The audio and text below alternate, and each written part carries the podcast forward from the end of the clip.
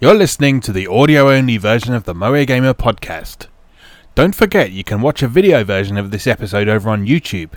Check moegamer.net for a link to the channel. And now, on with the show.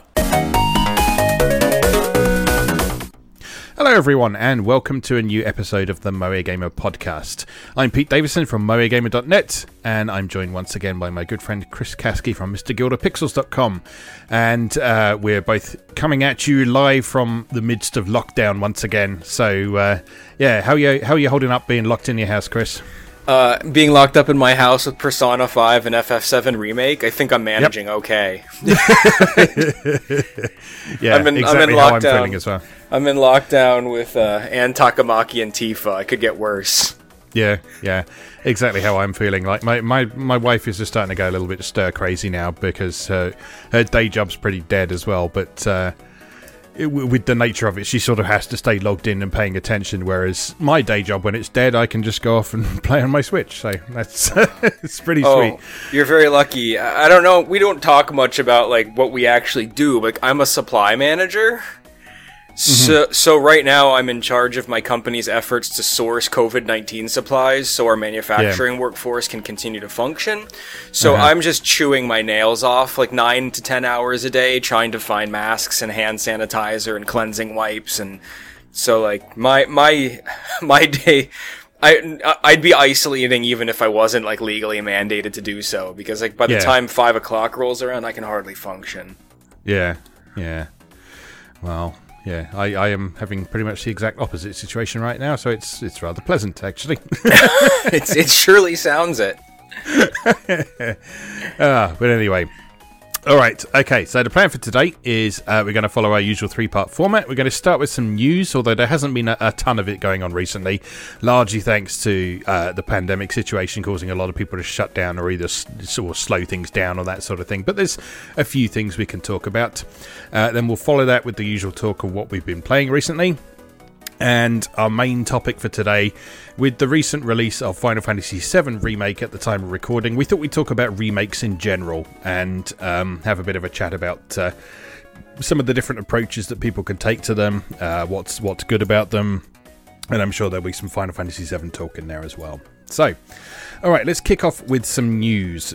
So, it's been a little while since we recorded, so we got some stuff that is going back to the start of April 2020 here. So, uh, first one I've got is that uh, City Connection, uh, which is the company that now owns uh, all of the Jaleco IPs, they've actually opened up a, uh, a licensing catalog site uh, for all of the Jaleco IPs for other creators to contact them and make use of things.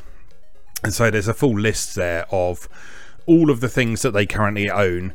Um, so if anyone wants to uh, do a project um, with any of those IPs, uh, they they can now easily get in touch with City Connection and license them.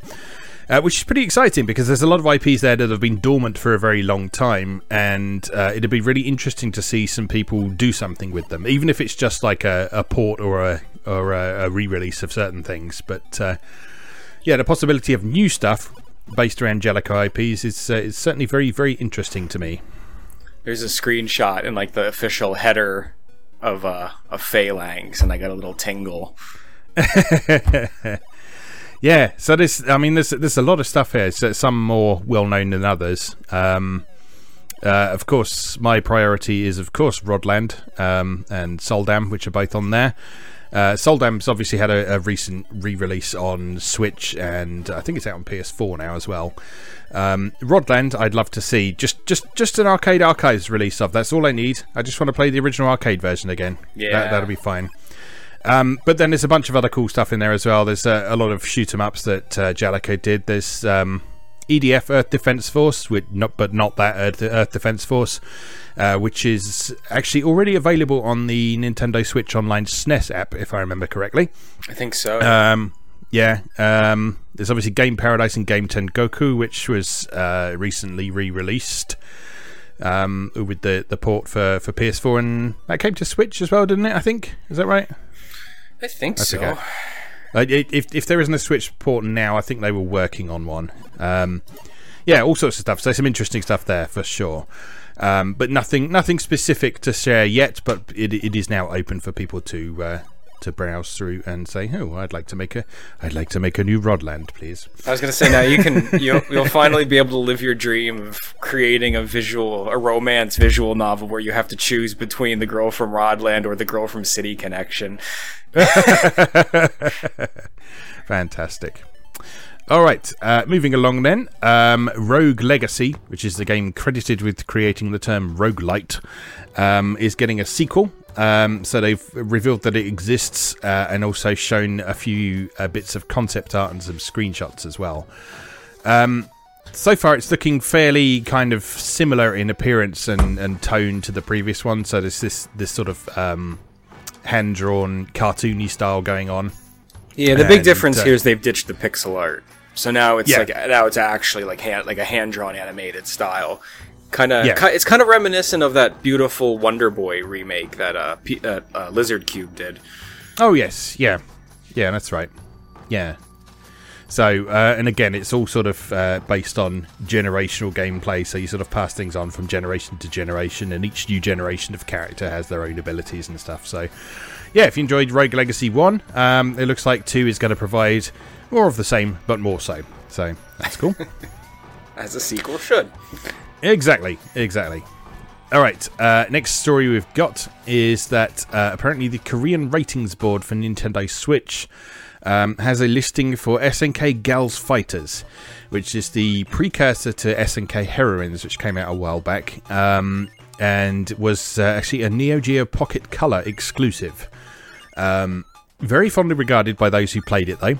Um, so yeah, we we don't really know anything about what's happening with this at all. But um, yeah, it has been rated for Switch in Korea, whatever that means. Yeah, well, I mean, it's weird because there's kind of been this undercurrent of like Neo Geo Pocket games on Switch. Yeah, Like- a lot like- of them have been sort of coming as pre-order bonuses and stuff, haven't they? Yeah, so like um, they did it with um, Samurai Shodown. Like if you got the Yeah. Samurai Shodown or, or Samurai Spirits on the Switch, you got the a, a, uh digital version of like one of the Neo Geo Pocket versions. Yeah, So there's a little bit of precedent for this, and it's exciting because Gals Fighters is just so much fun. There's just something very there's like the the the sprites in the Neo Geo Pocket fighting games specifically have such a very distinct style to them. Like they're Yeah. really charming. yeah, yeah. I, I know it's a, it's a very charming game, and um, I believe um, Kimimi, who we've mentioned a couple of times on this uh, on this podcast as well, she's she's written a few things about it, or, or certainly squeed about it on Twitter a few times as well. So, uh, yeah, yeah, um, I, I'd be up for, for having a look at that, whatever form it takes, because I know it's sort of a bit of an under underappreciated classic, much like uh, sort of the Neo Geo Pocket Color itself, really. So, God, I cannot wait for Analogue's handheld system. Because Yeah. it's gonna play. You're gonna be able to buy an adapter to play Neo Geo Pocket, and Yeah. then and then play it on the TV. yeah, yeah, that'll be that will be sweet. What I wouldn't give to be able to burn through Biomotor Unitron again. Which, for those who are not familiar, it's basically like Armored Core plus Pokemon. Oh, nice. So like you you you go through like dungeons with your like cute robot that you like customize the legs, arms, body, and head of, and like buy parts for, and like Yeah, it's the best. nice, nice.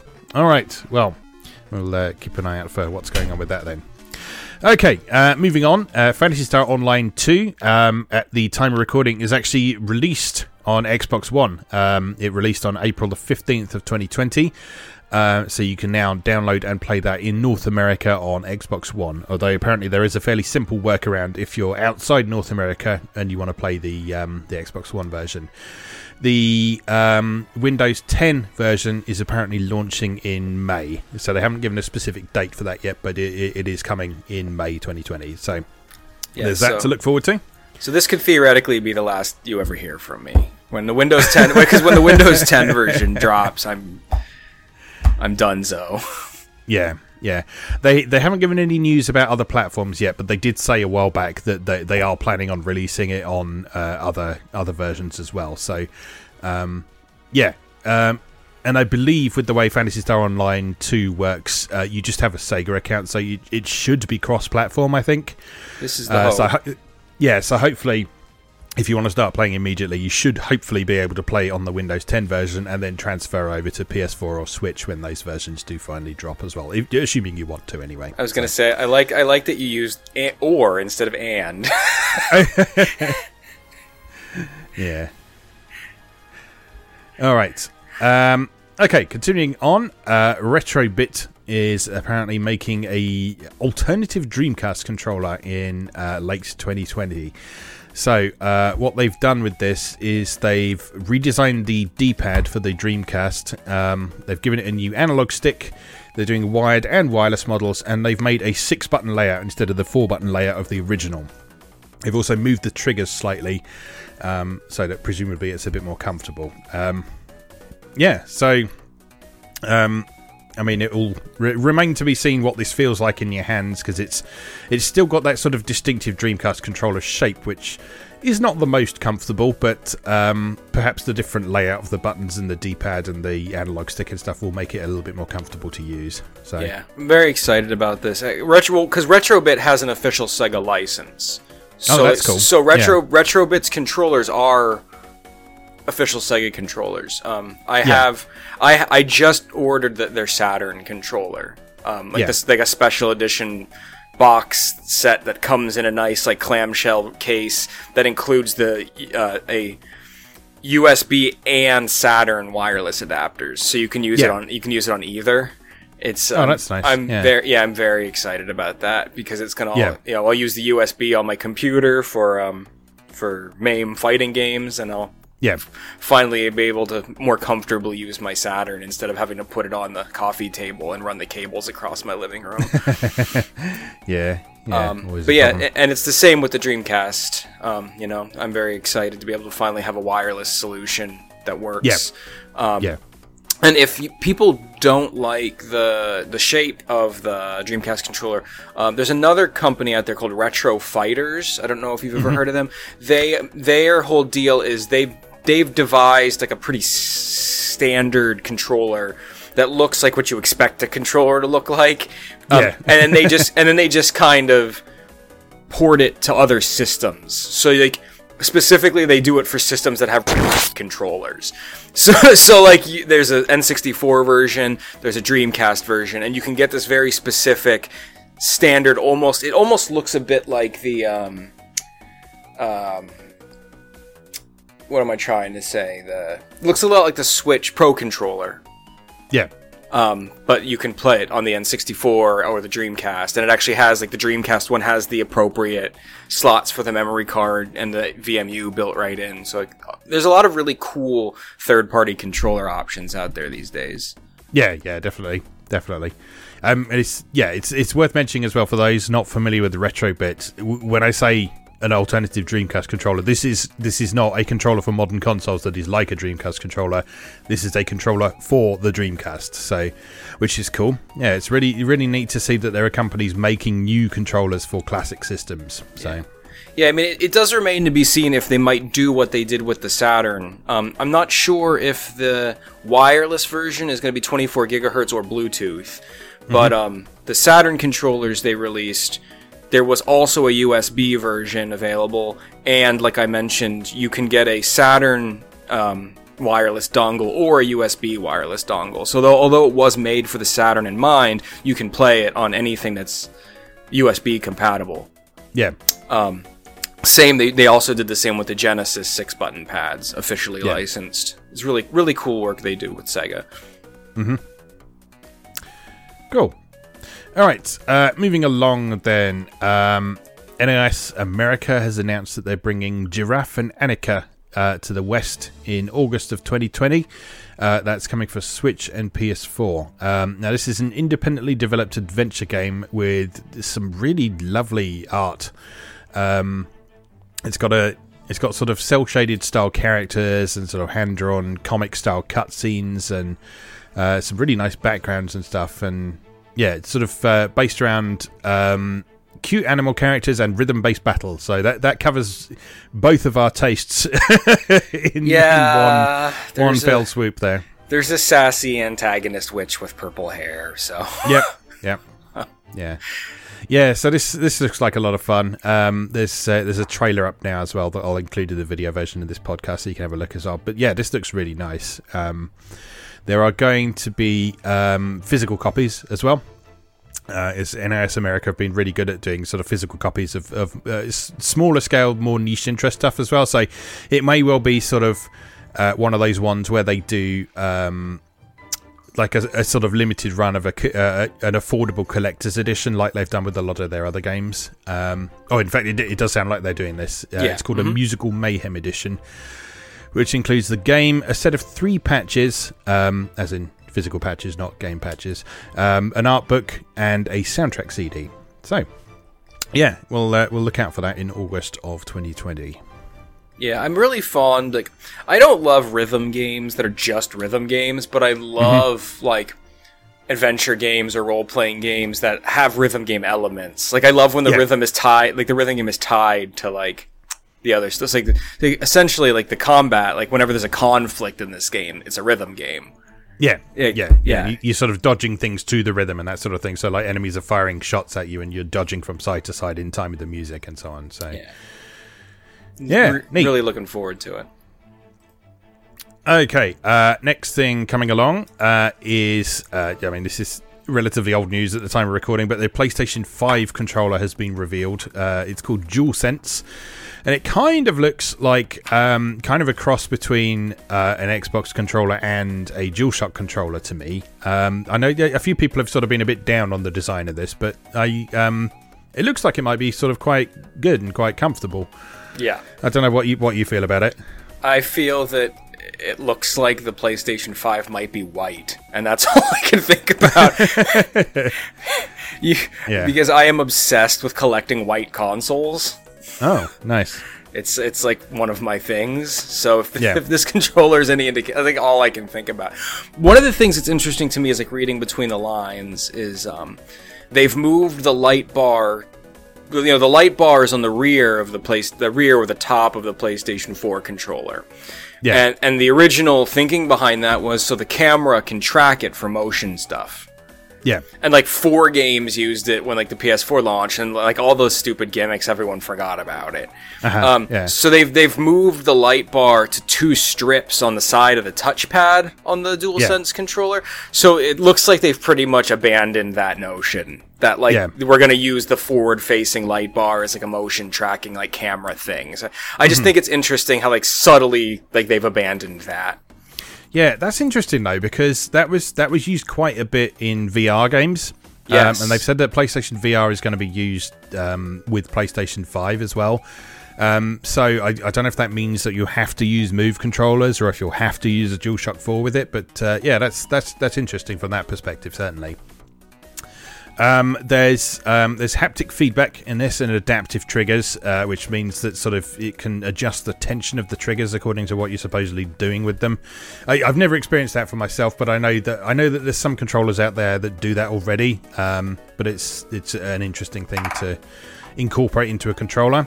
Um, they've continued the ongoing trend of start and select no longer being fashionable buttons to have on a controller, and we've now got three lines and three lines facing outwards. Start was a- select. There was a, there was a great post on Twitter the other day. It's like you hand that controller to a, a non-gamer and ask them to press one of those buttons. What what do you tell them? yeah, yeah, that's Yeah, So also, like, I, I don't like to be negative, but man, this D-pad looks like it's gonna be ass. like, I mean, now it's beautiful, it's sleek, and it makes sense aesthetically with the controller. But mm-hmm. man, oh man, like everyone gonna have to be buying fighting pads. Like this thing is gonna be terror. Like that is a terrible looking D-pad. Hmm. Yeah. I've I've never had as much of a problem with the PlayStation D-pads as some people do, but yeah, I know some people really don't like them, especially for fighting games and stuff. So Yeah, well, they're great. The- It's the the PlayStation D-pads are serviceable for games where D-pad performance isn't important. yeah, yeah.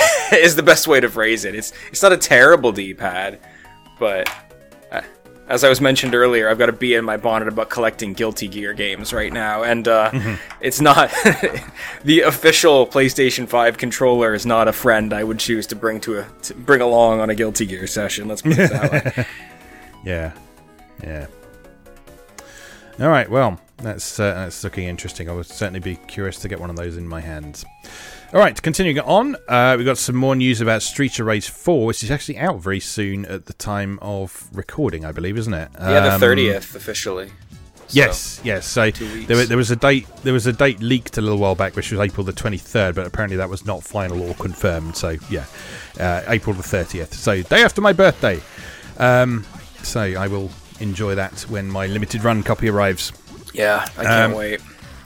Yeah, so the uh, the latest news uh, to go with this is that it's incorporating uh, original pixel art versions of the characters from their games with their movesets and abilities intact, which means that there's a total of 17 different playable characters in this game, which is enormous for a brawler. Yeah, I've never um, seen anything like it. Yeah, um, and there's also the opportunity to switch the background music of the first two Streets of Rage games as well, which is neat. Uh, so if you enjoy some sort of classic 90s Yuzo Koshiro beats, then uh, you'll have the opportunity to do that. And if you don't, I don't want to talk to you. yeah, yeah. Well, exactly, exactly. Um, yeah, so I'm looking forward to that. Uh, very interested to see how that how that turns out. Uh, it's certainly looking very nice so far. So um, I'm sure we'll have more to say once the actual game is out.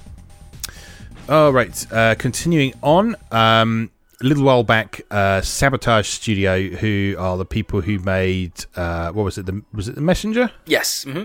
Yes.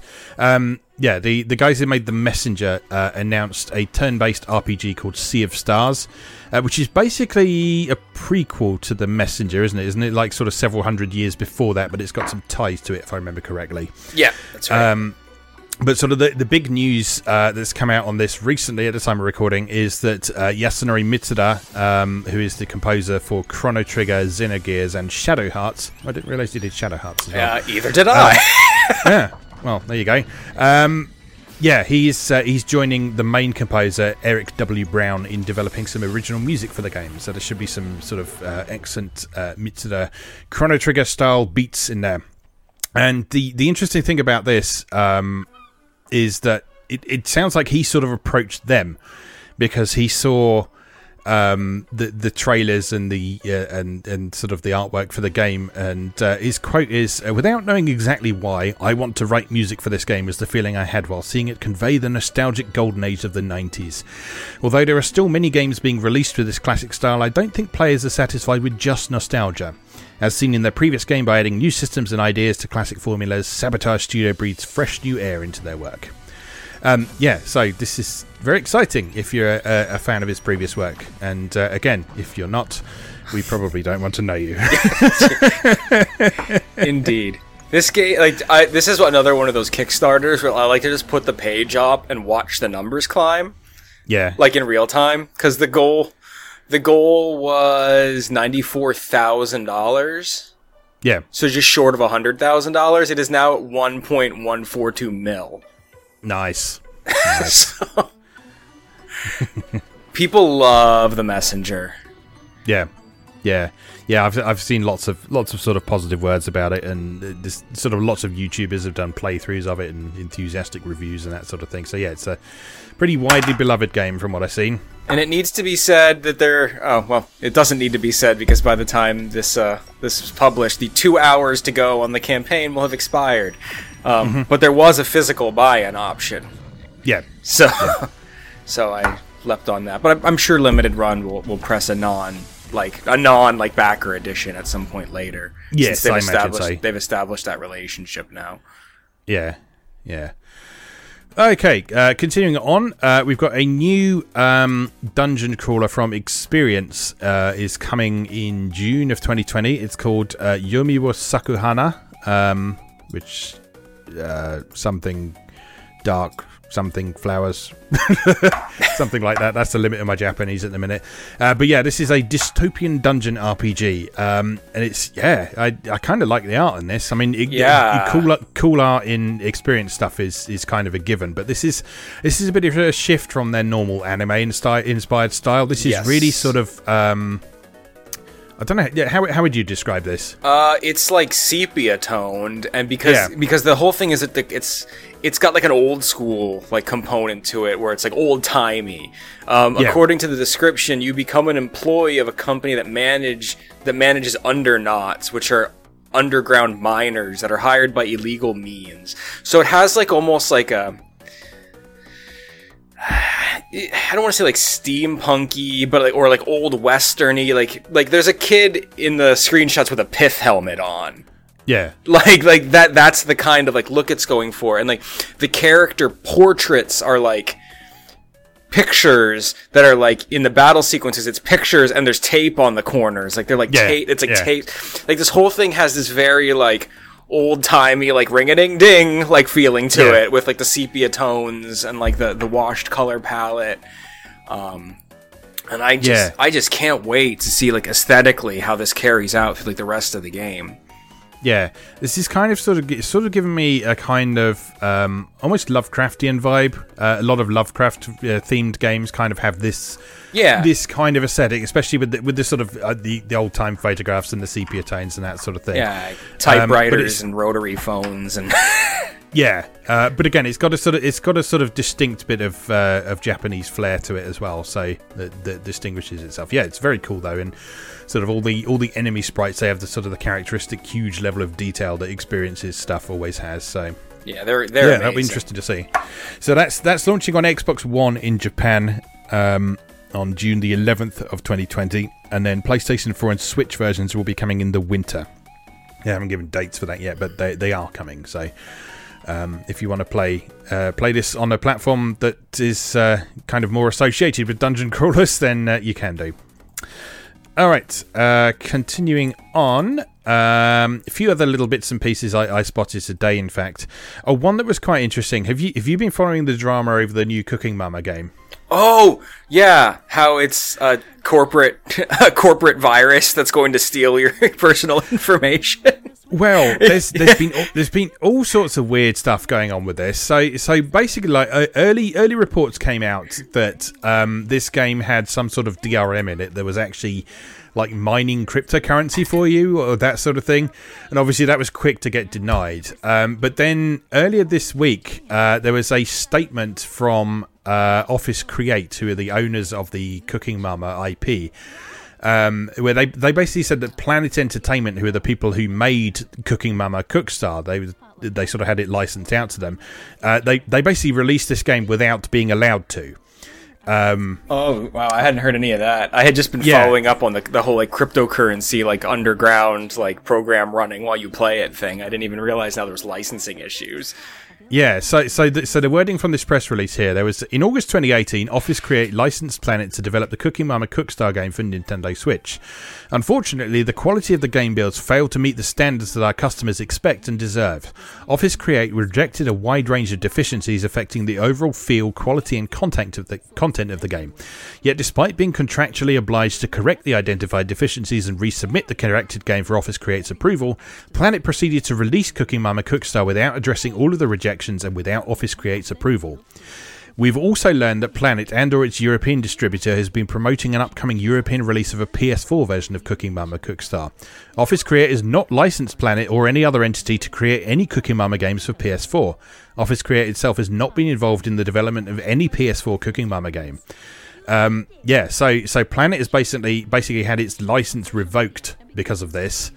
Um, so there's there's been all that all, lots of sort of back and forth on Twitter with the sort of very respectful but acidic uh, legal language going on. It's like we we wish them all the best in their future endeavors and that sort of thing. But yeah, it's been a real mess. This has so Cooking Mama of all things. yeah, yeah. People still play Cooking Mama. Like I don't like Cooking Mama was like shovelware for the DS. And like and yet it still persists. Like I don't understand. There's a lot of people who really love it. I know I know a lot of people really like the Wii version. Um, and yeah, there's it, it's it, it's it's survived with good reason from what I understand. But uh, It's cute, but like Yeah. of all things, like a corporate Yeah, well- a corporate espionage and like license revocation like battle going on over Cooking Yeah. Mama. Yeah, absolute bonkers. All right, a couple more things to share before we move on. Then, um, recently, uh, Famitsu and Dengeki did their Game Awards, um, which was um, eh, for games released in 2019. So, uh, a bunch of relatively predictable stuff in here, but it's interesting, sort of the contrast with these awards and uh, Western awards things. So, um, the complete list of winners, which uh, Giuseppe over at Twinfinite posted, uh, because apparently no one else had.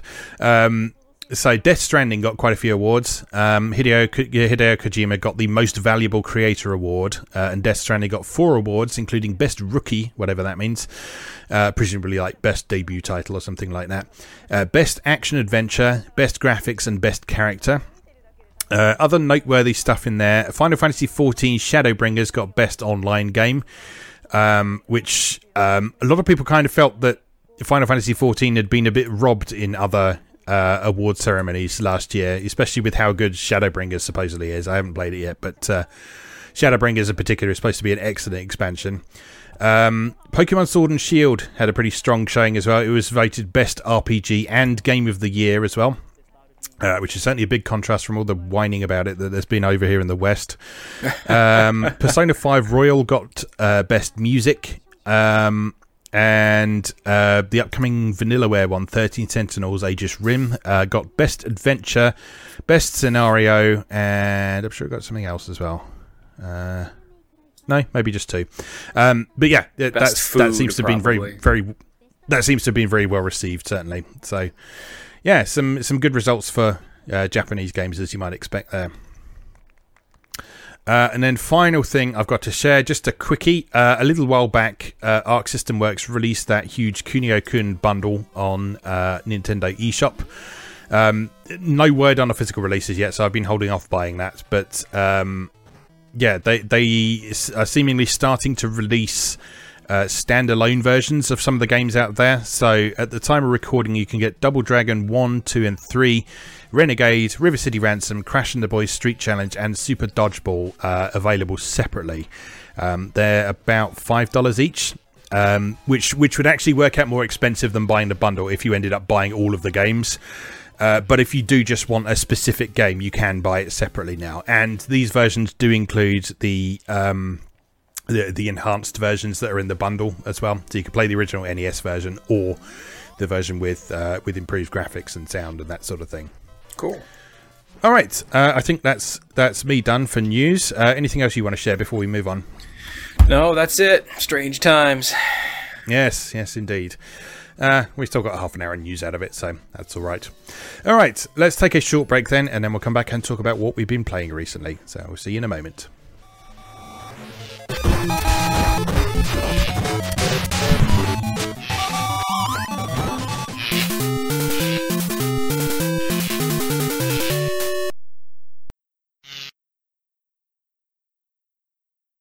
Welcome back. For our second segment, we're going to talk about what we've been playing recently. So, um, in theory, with our time off, we should have had uh, plenty of time to play things, but I know Chris has already said he's been keeping very busy with work and so on. So, do you want to share what you've been up to lately then, Chris?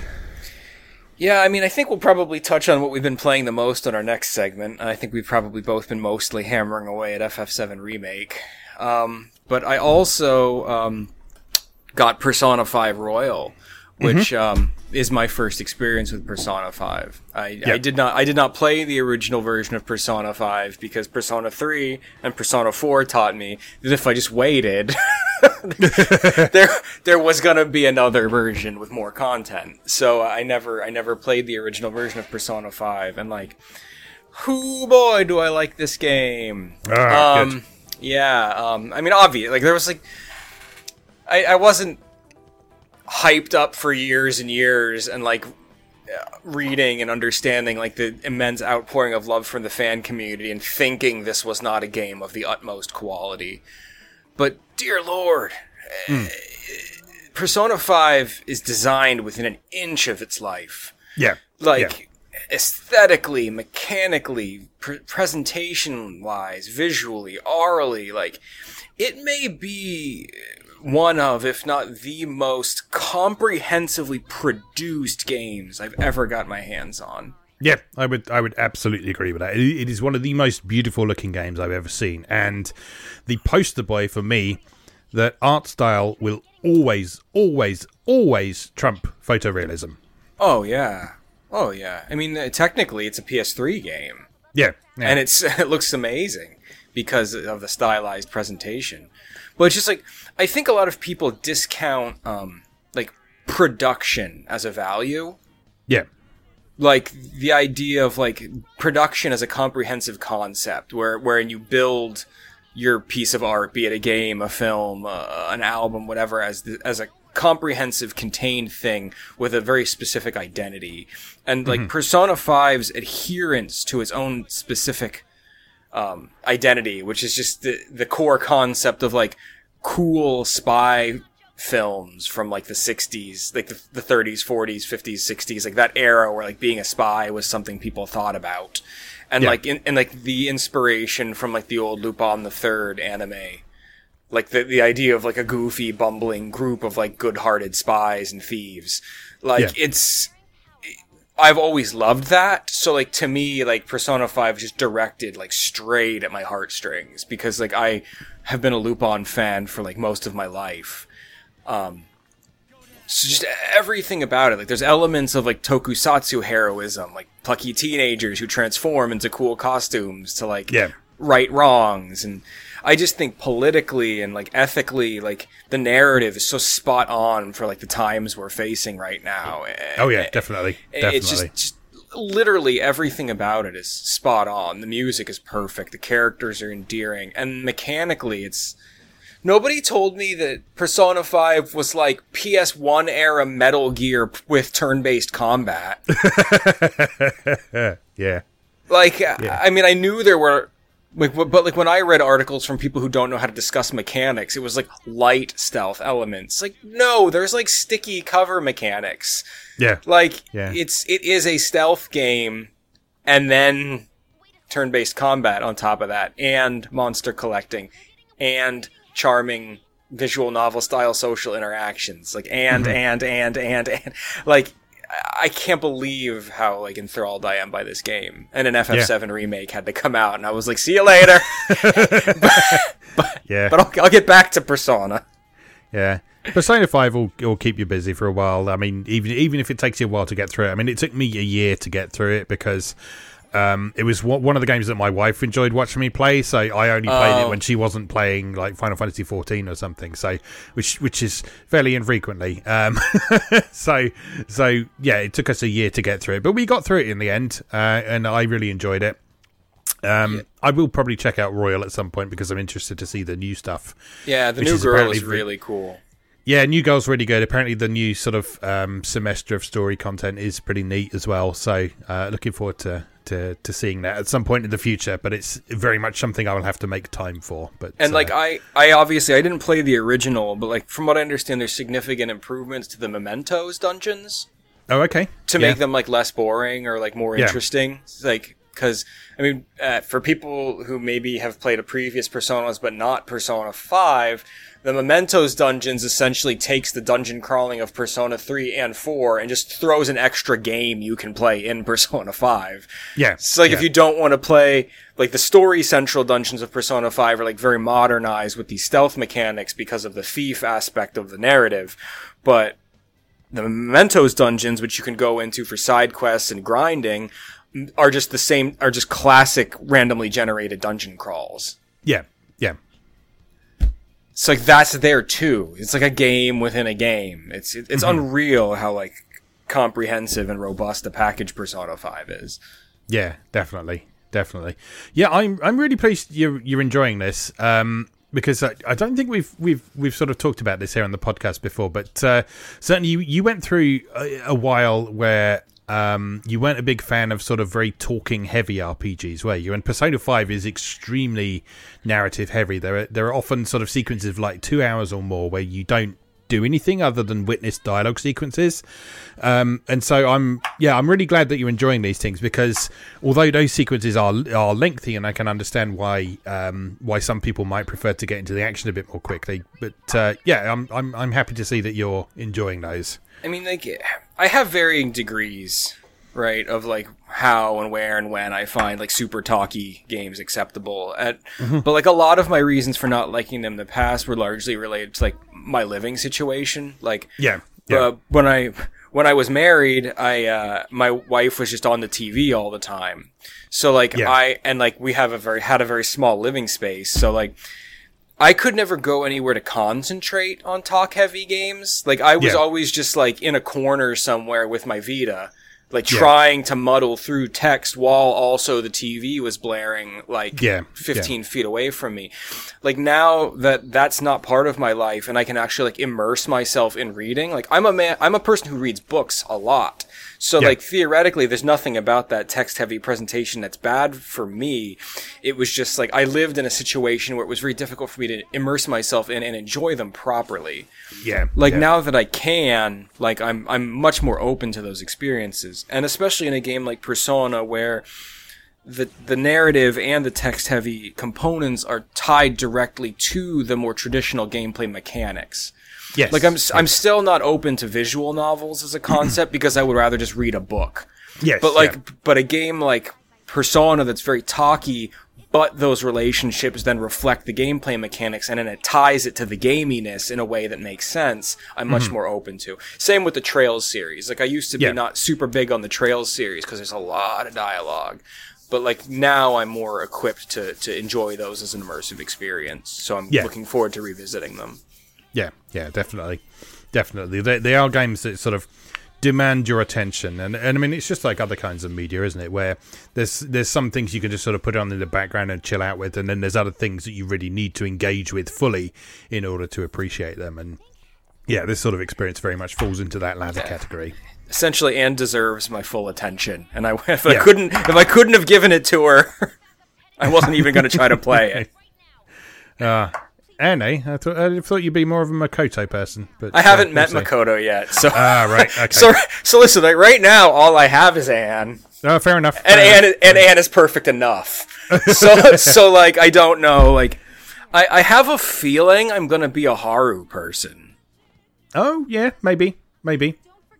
Um, Cause like I- aesthetically, I'm definitely a Makoto person, but like Yeah, I'm not really like super into the whole like I'm class president like I'm best at everything girl. So like I don't know I don't know how it's gonna feel. Like I, I what I know about like Haru just from like reading wikis and stuff, I think she's probably from a personality standpoint more who I'm gonna like gravitate towards. But yeah, yeah. But we Yeah, shall see. cool. There's plenty Yeah, plenty lots of discover all that matters now is that I want Morgana to be my best friend. Yes, Um, yes. I love Morgana so much. Like I'm, I'm gonna buy the, I'm gonna buy the Nendoroid because it comes with the swivel chair and the cigar. Oh, awesome. Yeah, it's the best. I just want to live my life like Persona Five and have a talking cat spy friend who lives in my bag and just like is my buddy and like co- like helps me like like now's a good time to read like you know what talking cat friend it is total I should totally use this opportunity to read and better myself like I need that don't, don't we all need that like talking Yeah. cat thief friend Definitely. I don't know Morgana's the best Yep. I'm like super smitten with this game Uh, I'm, I'm so glad to hear that. Yeah. Cool. Anything else you've been up to then besides that? Not really man FF7 remake and Persona like Well, yeah. what, yeah. what else is there time for um, Yeah. it's uh, Yeah. Absolutely. the only other thing I'm doing besides playing FF FF7 remake and Persona is like consistently checking the Evercade websites and social medias to like make sure we hopefully get our Evercades in May. Like if that counts as an activity, I'm dedicating a lot of time to. Yeah. So, uh, like I said to you offline before we started recording, um, they have pretty much confirmed May the 22nd of 2020 as the the release date for it. So, barring anything absolutely disastrous happening. Uh, we should get them by by then, and uh, a lot of review units have gone out recently as well, so it looks like they they should be on track for that. So there's definitely a couple episodes in that thing for us. Oh god, yeah, yeah, definitely definitely. I, I, I, have set myself the, the target of writing about all the games uh, that are on those collections because I went for the all in bundle uh, plus the Technos collection that they announced after the uh, the system was announced. So I'm going to try and cover everything over time as well because that will keep me in things to write about for ages while I'm continuing to play the Atelier games as well. So. Technically, like what's the count? Technically, if you consider every game on each cartridge collection, I think this is a console that's launching with over 120 games. Yeah, yeah. it's all like, like you know, I was saying, like, you know, I had a friend who was skeptical about it, and they were like, uh, "Well, what if it fails?" It's like you don't understand. It doesn't matter if it fails. Yeah. The lo- the yeah. launch lineup is significant. Yeah. Like if if Yeah, they it- never it- printed another cartridge again, Yeah, exactly. If they, if if they if they don't release anything beyond this launch lineup, you've got 120 games to play. yeah, it doesn't matter. It, it doesn't Yeah. matter. It could fail. I mean, I hope it doesn't fail because I want to get my hands on that Atari Lynx collection. But um, yeah, it doesn't matter if they never print another cartridge besides the initial launch lineup of ten carts. Like Yeah, you're set. Who could ever Yeah. need any more? And they've they've already confirmed um, that they're going to release four additional cartridges this year. So so two of them have been announced already. Is that there's the Atari Lynx bundle and the double pack of Xenocrisis and Tanglewood. Um, they've signed a third, but they haven't announced it yet. Uh, and they apparently have lots of options for the fourth. So there's, they're, they're aiming to do four more besides uh, what is currently available for pre-order in the rest of this year. So And I hope Great. the Atari Lynx is full. The Atari Lynx is definitely dubbed Volume One, right? Like, there's going to Yeah, be more yeah. Lynx carts. Yeah. Yeah. Oh boy. Oh, sorry for the distraction. I just think Oh, about no, this no, thing. no. I think about this No, thing abs- constantly. It's absolutely fine. I am super excited for this as well. So, um, yeah, you can expect a, a lot of coverage of this on uh, MoeGamer when it finally is in my hands. I'm already pricing like 12 foot HDMI cables so I can like run, so I can like run it to my TV. Yeah, yeah, I will have to do the same as well because I want to capture footage and screenshots and stuff from it. So, yes, yes.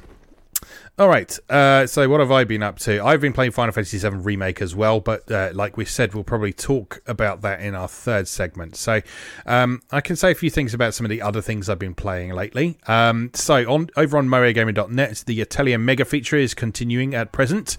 Uh, I'm up to Atelier Iris 3 Grand Phantasm now uh, which is which is a, a really interesting game. Actually, it's um, it, it feels quite different from the first two Atelier Iris games in quite a few ways. Uh, probably most notable for me is the soundtrack, because the the soundtrack for Atelier Iris three sounds a lot more like uh, the more recent Atelier games.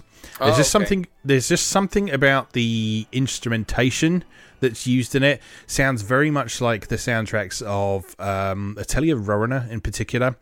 Um, there's this distinctive sort of uh, combination of um, there's like harmonica and uh, sort of guitar and I, I guess it's it, it's it sounds sort of like 1970s synth. I guess. Um, well, you that's had me used at quite heavily. harmonica. So. Yeah, yeah. Uh, so th- there's there's definitely a very distinctive, um, audible feel to the soundtrack uh, that is very distinctive, and that I associate very much with the Atelier series specifically uh, in Atelier Iris Three that that I really like. Um, the structure is very different um, to the previous two, although the previous two games had quite different structures to each other already. Um, this one is very hub based, so in some ways it's quite similar to both the older and the newer Atelier games in that you have a central location that you radiate out from rather That's than what I going on a journey. Uh, it's very quest based. Um, it's almost, um, I I'd almost say it, it's it's almost kind of MMO-ish in structure, um, but specifically um, older MMOs like uh, Final Fantasy XI and stuff.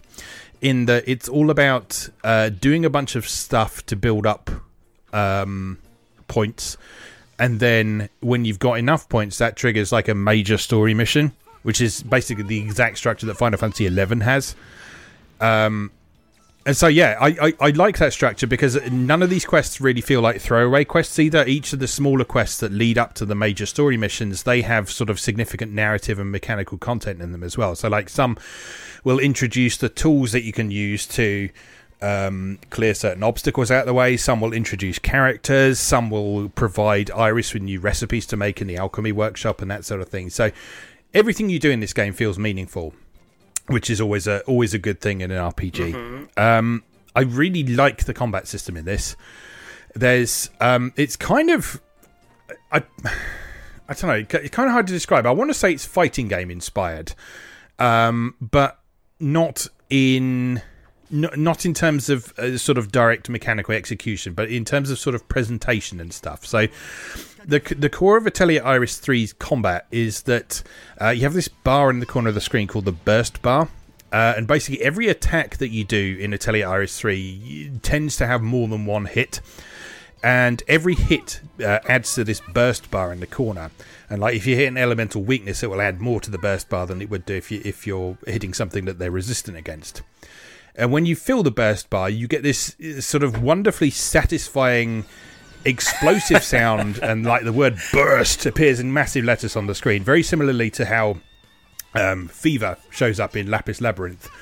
And like the background goes all swirly and while that is going on um, every attack you land adds to like a, a combo counter and if you the, higher you build that combo counter the more experience points and uh, sort of job progression points you get at the end of combat as well. So it's very much about um, even in sort of like the more random combats along the way, it's very much about sort of trying to finish combats as stylishly as possible, and I, I really like that side of things, especially in a turn-based game because it's it's so easy for turn-based games to sort of degenerate into just mashing the attack button over and over again and sort of grinding your way through it. But this system makes it feel like most combats are again meaningful. They give you something to do, something to aim for and you get a, a, direct benefit from it. You pro- you progress more quickly if you engage fully with that system. So yeah, I, I really like that side of things. So I really enjoy too how like aesthetically and thematically like Atelier Iris three has this weird like era of like tongue in cheek like faux badassness, which is like not, which is like not part of like normal Atelier yeah. games. Yeah, like like you were to say like burst and like flame and like your like main character is like a like a sassy mercenary with a like a, a mechanical sword that like transforms into like a chainsaw. He, like the main character is literally called Edge. yeah, yeah, yeah. It's it's it's all very like like, ooh, this is the badass Atelier game, but like they still don't know how to do it. Like it's still like cozy and sweet, but like also bursts and like chainsaw oh, sword. It, it's, it's it's it's totally deliberate. I could, it's, it's got to be totally deliberate because you've got. Oh yeah, there's no because doubt. you've got this ridiculous sort of attempts at badass side of things, and it, and then you've got Nell, who is just the most adorable character ever, with the most massive tits I've ever seen in a Gust game. yeah, that's abnormal for a Gust. There's that new girl in the in Ryza, that like Dark Knight girl. Yeah. yeah. She's a little out of control. Yeah. Yeah. But um, yeah, there's one thing I, I, really like about the Iris series as a whole is there's there's quite a strong '90s anime feel to it.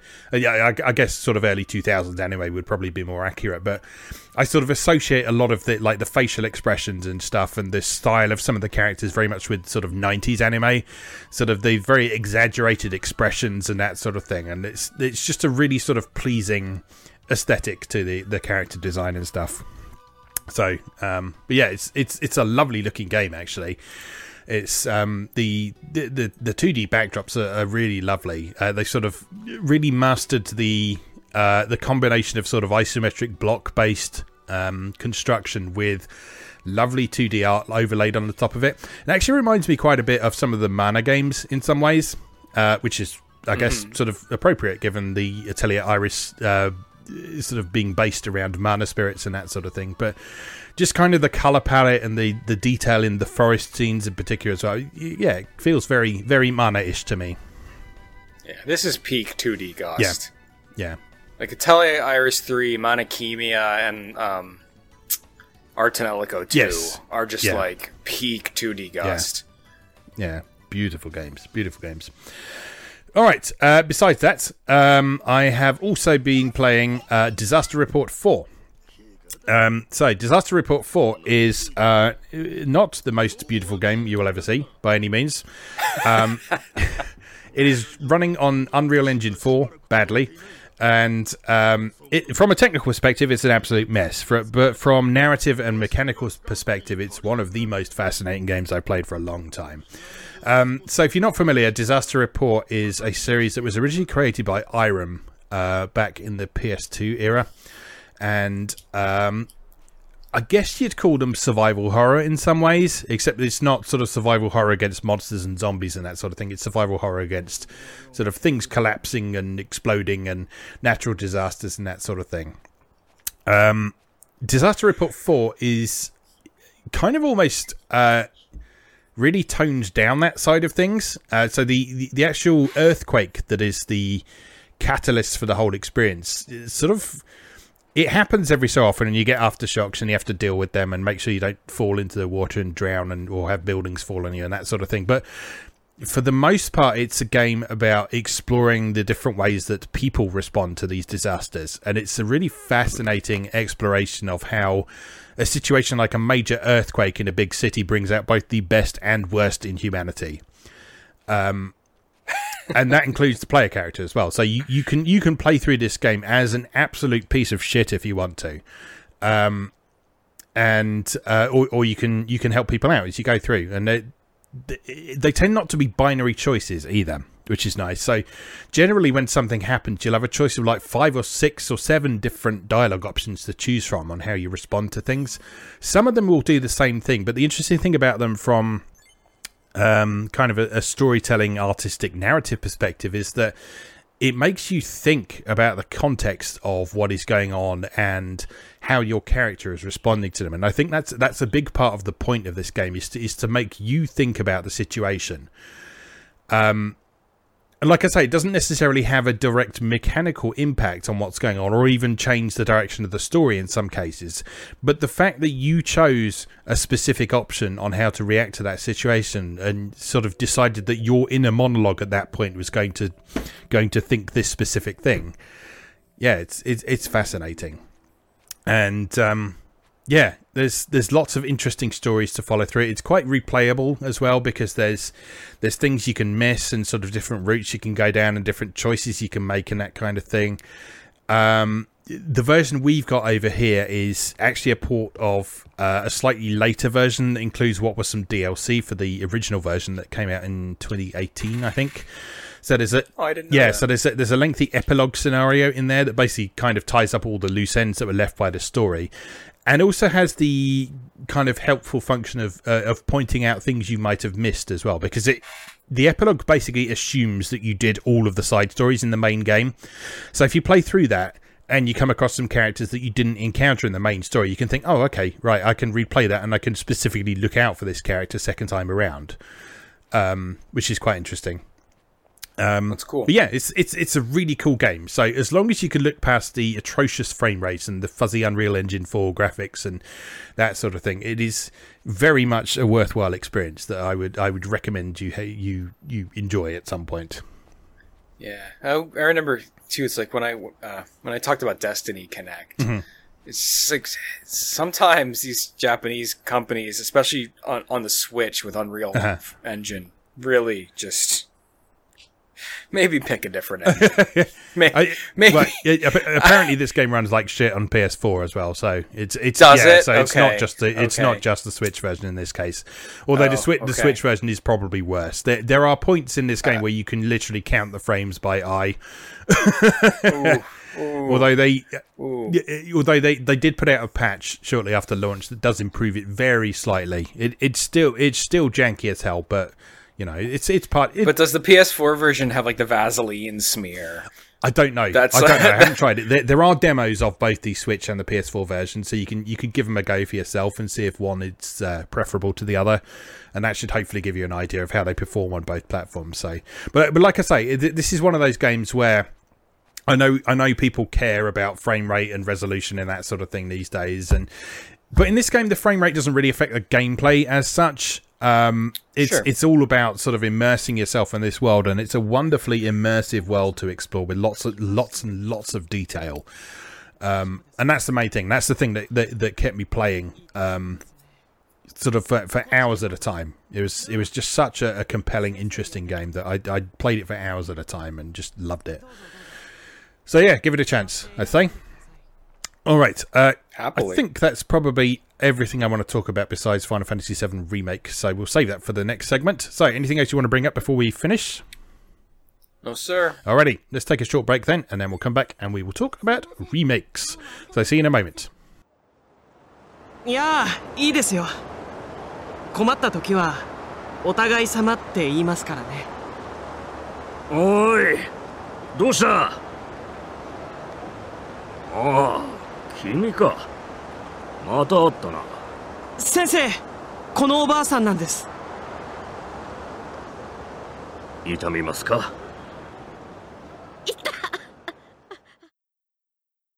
Welcome back. For our third segment, we thought we'd talk a bit about remakes, uh, because at the time of recording, Final Fantasy VII Remake has just released and raised uh, a lot of interesting questions and discussions and things, and uh, of course, some some people ranting and raving as they do on the internet as well. But um, we thought we would uh, talk a bit more generally about remakes over the years and various examples that we've come across. Uh, Final Fantasy VII will almost certainly enter the conversation at some point as well.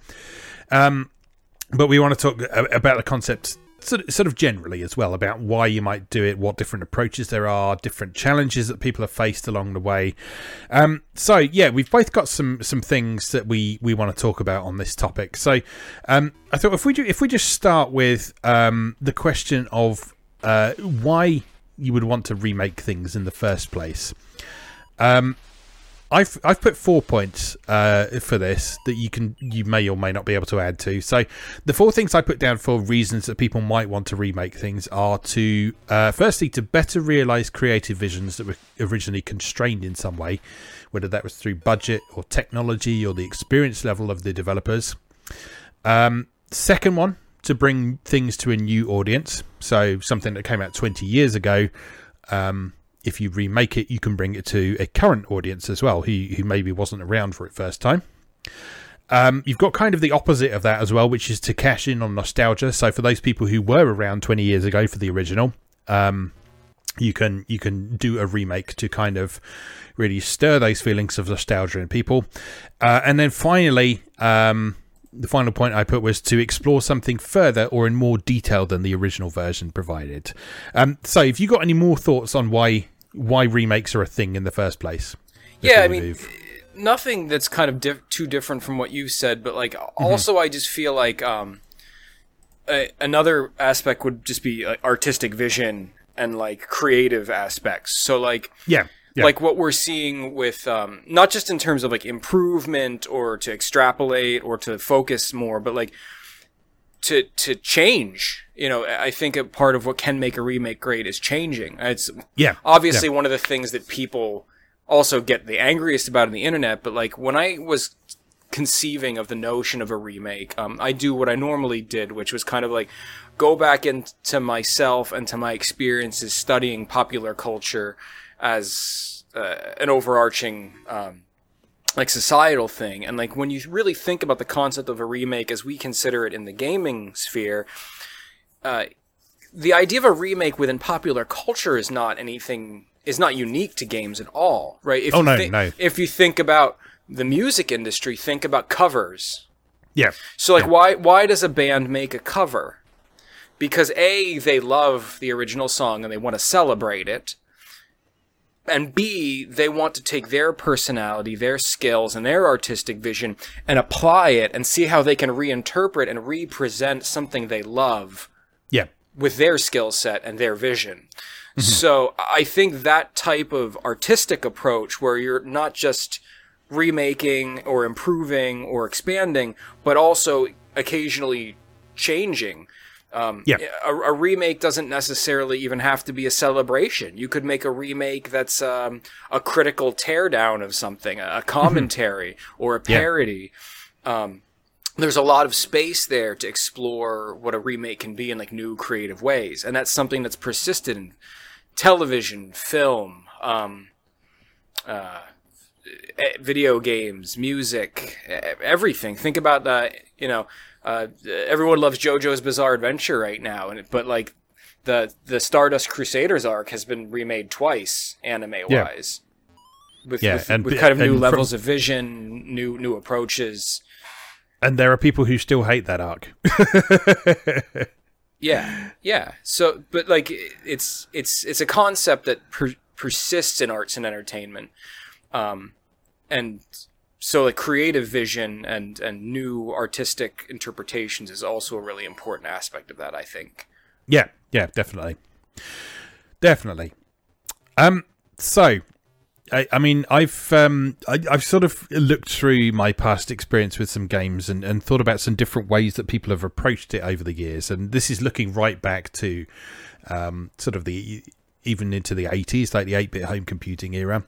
Absolutely. And and I came up with probably six different approaches that people might take to remakes. Again, there may be more of these, but these are the ones that sort of came off the top of my head when I was thinking about what we were going to talk about here. So the first one I've got um, is a complete rewrite of the game's code, uh, but the exact same game structure and mechanics. An example I've got in mind for this is uh, a very old game called Temple of Apshai uh, which uh, I've covered on my Atari A to Z series on YouTube. So, Temple of Apshai was one of the first uh, home computer role playing games. It was put out by a company called Epyx. Um, and the original version of it was written in BASIC. So, it ran very, very slowly. Um, and it also didn't have features that we take for granted in uh, sort of role playing and adventure games today. Like, it had no save game system, for one. Uh, but it did have the ability to sort of continue a past game by literally writing down all of your stats, including your experience points and your equipment and stuff. And then when you started playing the game again, you would you would type all that stuff back in, and you'd be able to pick up where you left off. That was in the original version. So about, I think it was about five or six years later, after the original Temple of Apshai had had uh, two expansion packs. Uh, they released a package called the Temple of Apshai Trilogy, which incorporated both the original Temple of Apshai game and its two expansions into one version on floppy disk. And what they did here is they took the opportunity not to just do a re-release, but they completely rewrote the whole game. So they instead of writing it in BASIC, they wrote it in machine code, so it ran a lot faster. And they took the opportunity to actually put in some file handling in there as well, so you could now save your game, you could save your characters, and that sort of thing. Um, but at its core, the mechanics of the game were exactly the same. The structure of the game was exactly the same. It was still this fascinating take uh, take on kind of computer assisted role playing, I guess you'd call it. So, Temple of Apshai, if you've not come across it before, you you play the game on the screen, but there's also like numerical prompts that you'll get. Um, uh, uh, things like room numbers and treasure numbers and so on. And when they come up, you have to read from a book. So you enter room number one and you read the passage from the book about room number one. And they kept that in Temple of Apshai trilogy, despite the fact that their improved experience with developing for home computers and the additional storage space they can use on floppy disk and that sort of thing would have allowed them to put a lot of that text in the game. They still kept it this same experience. It was That's just delicious. yeah, it was just a better version of that same experience. So there's now no real reason to play the original release of Temple of Apshai because you can have a better version of that base experience without any sort of tweaks to it, aside from making it perform better, in the form of Temple of Apshai trilogy. So that's that's sort of one example. So you keep the same game, but you you you rewrite it so that it's better. Um, second one I've got is porting a game to a more powerful platform. Um, and again, I'm looking back to the 80s for this one. Uh, so back in the 80s, uh, there was a game released uh, called Alternate Reality: The City. I don't know if you heard of this before, but sort of legend legend has it that this game um, was the direct inspiration for The Matrix. I don't know if that's true or not, but uh, supposedly that's what sort of uh, urban myth has it. So, in alternate reality, uh, what happens is that you are abducted from Earth and taken to an alien planet, and this alien planet um, is set up in such a way that it, it, it seems to resemble a medieval city on Earth. So, you're exploring this city. Um, you're just trying to survive. That's it- this was one of the first ever open world freeform games that I ever saw. There was no concrete objective in it. You just had to wander around the city and uh, acquire yourself some weapons and armor. You could get a job. You could um, join various guilds and improve your skills and so on. But there was no sort of concrete objective. You just sort of um, you just sort of played and and saw how far you could get without dying. And the grand plan for the series was to release a bunch of additional expansions for that that would ultimately lead you to escaping the alien planet. And it was the it was these last um, the the last two parts that never never got released. Uh, were what supposedly inspired the Matrix. It was- supposed to be that uh, the whole thing was like a big simulation, and you you would break out the simulation, and you would see uh, sort of everyone in all these pods and everything like that, and you would then explore like the the real world that you'd been captured into and that sort of thing. That never happened uh, for various reasons. I, I mean, it was mostly the fact it was a bit too ambitious. Um, but one of the interesting things about this is that um, alternate reality, the city, and its follow-up, the dungeon, they both got ported to 16-bit home computers, the Atari ST and the Amiga. Um, and that had a very positive effect on these games because on the original Atari 8 bit version, it came on two floppy disks um, with stuff on both sides of them. And so, as you were playing this game, you were constantly swapping disks, turning disks over, please insert disk 2, side B, and all that sort of thing. Whereas the whole thing fit on one floppy disk for the Atari ST and Amiga. So you could just bung the disc in and just play it. Um, and again, they kept the exact same game structure and mechanics, improved the graphics, improved the sound, and all that sort of thing. It was the same game, but porting it to a more powerful platform made it feel like a, a very different experience. So that's uh, that's sort of the second approach uh, that I've put down. The third one we've got is uh, HD remasters, which is probably the simplest approach you can take to a remake, which is taking an original game and then basically just re-releasing it for a new platform. It's not necessarily making it run better or anything like that. It is just remastering it for a new audience. Yeah, I don't even know if I count that amongst what we're talking about here. Yeah, Like, to, no, to, I- to, to me, I classify a remake and a remaster as like two like separate and distinct entities, right? Like I'm Yeah, like I'm, yeah. I'm, when I think of remake, I think something that was made from the ground up. Yeah. Yeah, I, I I agree entirely. I, I almost didn't put this in here, but I thought it was worth acknowledging at least. Yeah, so I'm not going to say too, not important. gonna, yeah, but I'm not going to say too much more about that. Um, next thing I put down uh, was uh, plus versions with additional content over the original. So, uh, sort of, I guess the poster child for this would be the uh, the first few Atelier games on PS1 which all had at least two or three releases for various platforms. Uh, so, like the original, the first Atelier game was released on PlayStation 1, and then it was released on Saturn with uh, an additional feature where it would use the built in clock for various things. Uh, and then that version was ported back to PlayStation, and it was then later ported to Dreamcast as well. So each of those versions was slightly different with different ways of incorporating its content and so on. But again, it was the same game. It was it was remade for each platform, with in some cases um, ways of taking advantage of the unique features of that platform. But it was the same game. And connected to that, uh, we have plus versions where they revamp or improve the mechanics and visuals. So again, we can look at Atelier for this. If we look at the original Atelier Rorona and then Atelier Rorona Plus, uh, which basically takes the mechanics and presentation of Atelier Meruru and ports it back to Atelier Rorona. Uh, so again, you've got the you, in this case you've got the same basic concept of the game, but you do have actually revamped mechanics and visual presentation and that sort of thing. That's that's a, that's a good approach. I like that approach because Atelier Rorona um, was sort of noticeably clunkier than the other two in that series, and so then going back to that one and improving the way it played and bringing it more in line with the other ones. Um, yeah, that was a really positive approach, I think.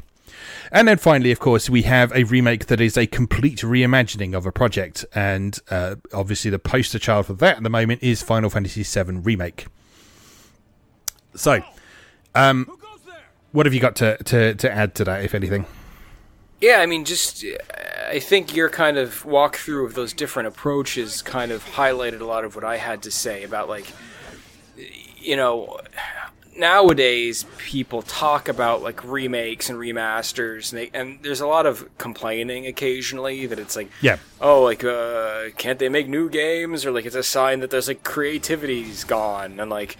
And you hear it a lot too in the film industry because like films get remade or, or, or changed or tweaked. But um, I, I think to those a lot of those criticisms, I say that um, this has always been a part of the industry. Like you know, a lot of the stuff you were talking about harken back to the '80s, and I think about like the arcade scene, and I think about classic stuff like Galaga, Space Invaders, Pac-Man. Mm-hmm. A- A lot of those classic games in the history of their existence have been revamped, tweaked, Yeah. and re-released on different platforms with different iterations.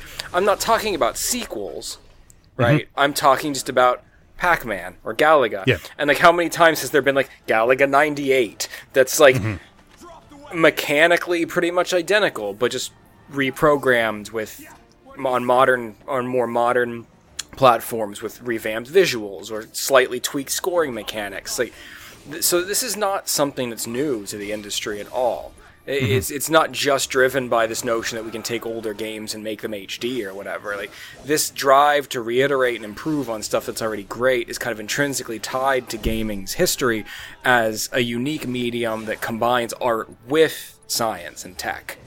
Yeah. So, um, you know, thinking back to like early examples that like I've always loved is like Super Castlevania 4 is just a remake of the original Castlevania. Like narratively, Super Castlevania 4 is Castlevania 1. Like Simon's Yeah. first adventure beefed up with visuals and, and all the bells and whistles that the Super Nintendo had to offer, all the sprite scrolling, the ability to make sprites out of multiple um, multiple pieces, the zooming, the sound effects, like so this is we can see this as like an intrinsic drive in the industry back to like way early days.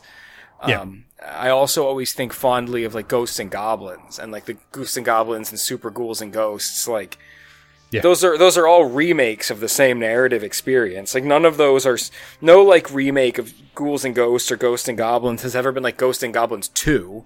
They're Yeah. always just Ghosts and Goblins on a different platform, on a more powerful platform, with changed visuals or new weapons added. So like this this this idea to reiterate or rebuild from the ground up and improve upon is something that's always been there for us.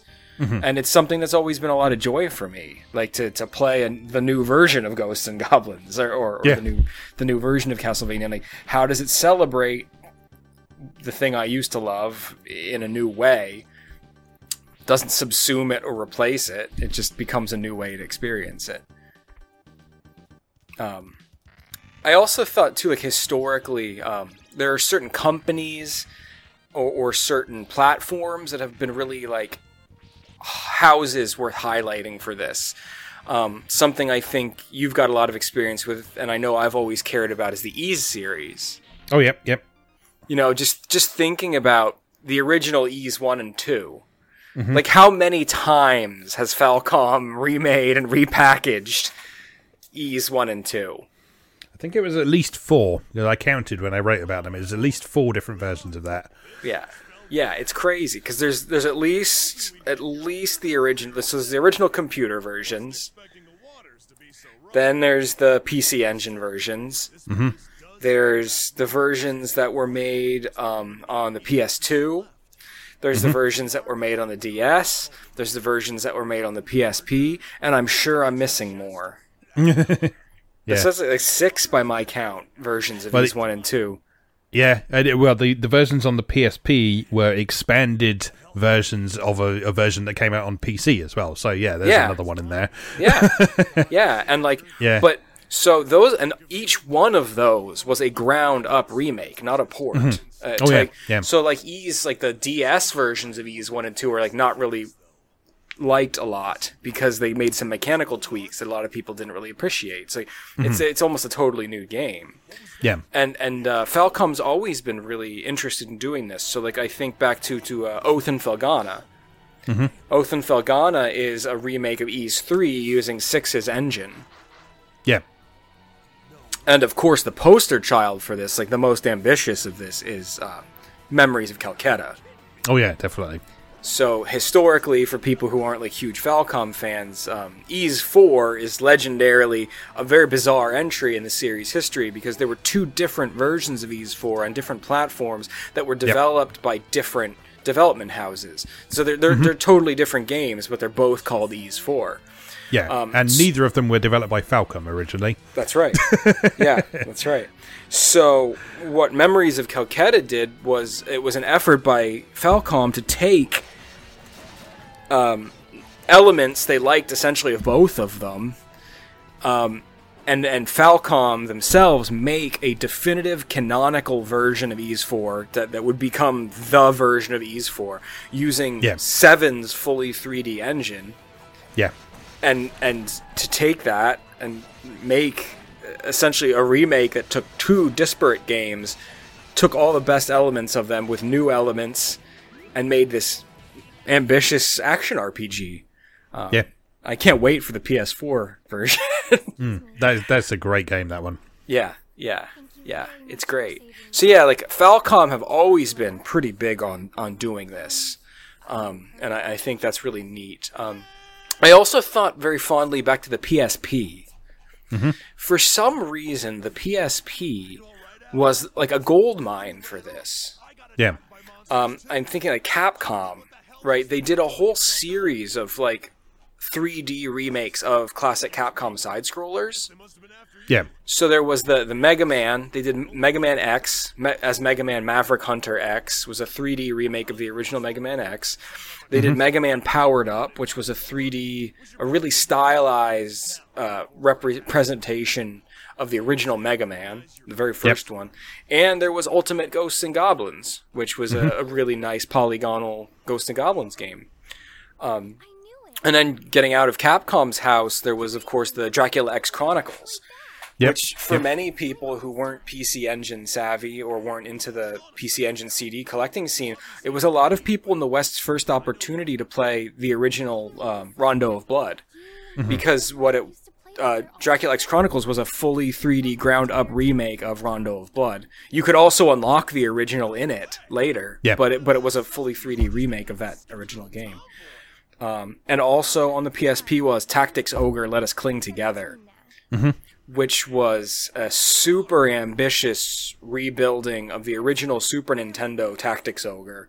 Um, Yeah. With new features, um, it had like a, a system that would allow you to go back in time and like revisit various plot points and see how the different choices can play out, which is Yeah. cool because of the way the story branches in that game.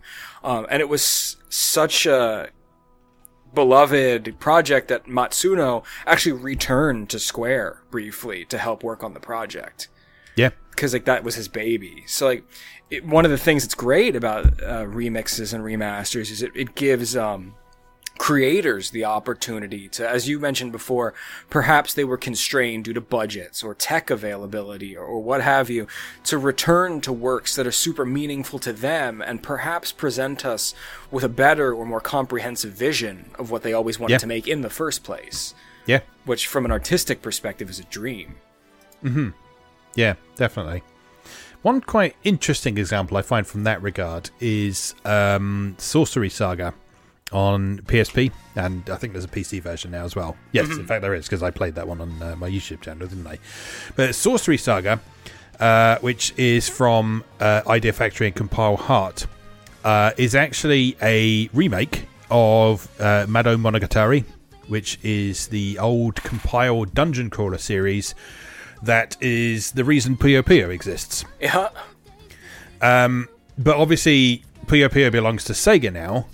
Um, so Compile Heart were not able to use sort of any of the original characters or the Puyo Puyo stuff and and and that sort of thing. But in terms of sort of structure and narrative, it is very much a modern reimagining of Mado Monogatari. But the interesting thing about that is they basically changed it into a different type of game as well. So, whereas Mado Monogatari was a first-person dungeon crawler, uh, Sorcery Saga is actually it's a mystery dungeon game. Um, and so, if you didn't, if someone hadn't told you that it was a remake of this much older game, you probably wouldn't know. But for the actual creators of that game, it's probably super meaningful. Yeah, I mean, I remember when you first told me about that, and I was like blown away by it. Like, I had no, I had no idea, because it's not like it was something that was like widely publicized. Yeah. And that's kind of that's interesting like um the um the notion that we can even take games and transfer them into a different genre when we remake them one of the examples i had um, from my collection was like i really like the lufia series Yeah. and um, Lufia Curse of the Sinistrals on the DS is a remake of Lufia 2 um, Yeah. on the Super Nintendo. Uh, Lufia 2 on the Super Nintendo is a pretty traditional turn-based role-playing game. I mean, it's it's very good, but it's just super traditional. Right? There's not a whole heck of a lot about it that's super um, noteworthy in terms of like mechanics or innovation. It had some light Zelda-style puzzle solving and a and a solid uh, RPG battle system. Yeah. But um, Curse of the Sinistrals on the DS um, was an Ys style action RPG. Oh, cool. It wasn't even it wasn't even the same genre. It was totally Yeah. different. But it was still the same story. It was the same narrative. It was the same world, same characters. But extra, uh, obviously brought out by the better technology. But the, just something in them said we're we're gonna remake Lufia 2 as an action RPG. Yeah. Yeah. Well, I mean, I mean, this is probably a good point to bring up Seven remake, isn't it? Because Sure. that's basically what they've done with the mechanical side of things there. Although they haven't sort of they they haven't completely changed it into like a hack and slash action RPG like like some people feared that they would. Yeah. Wh- what they've done is that they've they've provided some some more I don't know if you'd call them more up to date but certainly some different mechanics that combine the things that they learned from subsequent Final Fantasy games. I was gonna say it's really like a pinnacle of like evolution of like the way Final Fantasy's been moving exactly for the because past decade. um yeah Final Fantasy 7 remakes combat is basically a blend of everything from 11 to 15 um there are bits of all of those games in 7 remake and um yeah like like you say it's it, it is sort of the pinnacle of Final Fantasy being a series of constant reinvention the the very concept of if it's not new it's not Final Fantasy Yeah, yeah, hundred percent. And it's it's fascinating, like as a mechanics guy, to sit down and drill into like the elements of seven and what came from where and like how did how did we get here? Like Yeah. what did they take from fifteen? What didn't work in fifteen that they ditched? What did work in fifteen that they kept? What did they mm-hmm. take from twelve? What did they take from the the online ones? It's it's it's amazing to try to track that. Mm. And I love it. I mean, the combat's so satisfying. Oh, it's it's excellent. It's excellent. It's like way better than I expected it to be, but it's it's super satisfying. Just because, yeah, it, like we've said, it, it is bringing the best elements of all the things that they've done before, bringing what they've learned from previous games, and sort of picking the best bits and then sticking them all together. and like what they've done to at least something to me that I really appreciate in it is um as someone who likes to think really hard about like mechanics and character design is like one of the things that's really cool about FF7 is like uh, the original FF7 is FF7 didn't have a job system, right? Was- didn't have a job system, just like six before it didn't have a job system. But one of the things I always loved about job systems was be- be- taking the characters' designs as well as the stats and the way they perform and trying to figure out what classic FF job class each character was actually supposed to be Yes.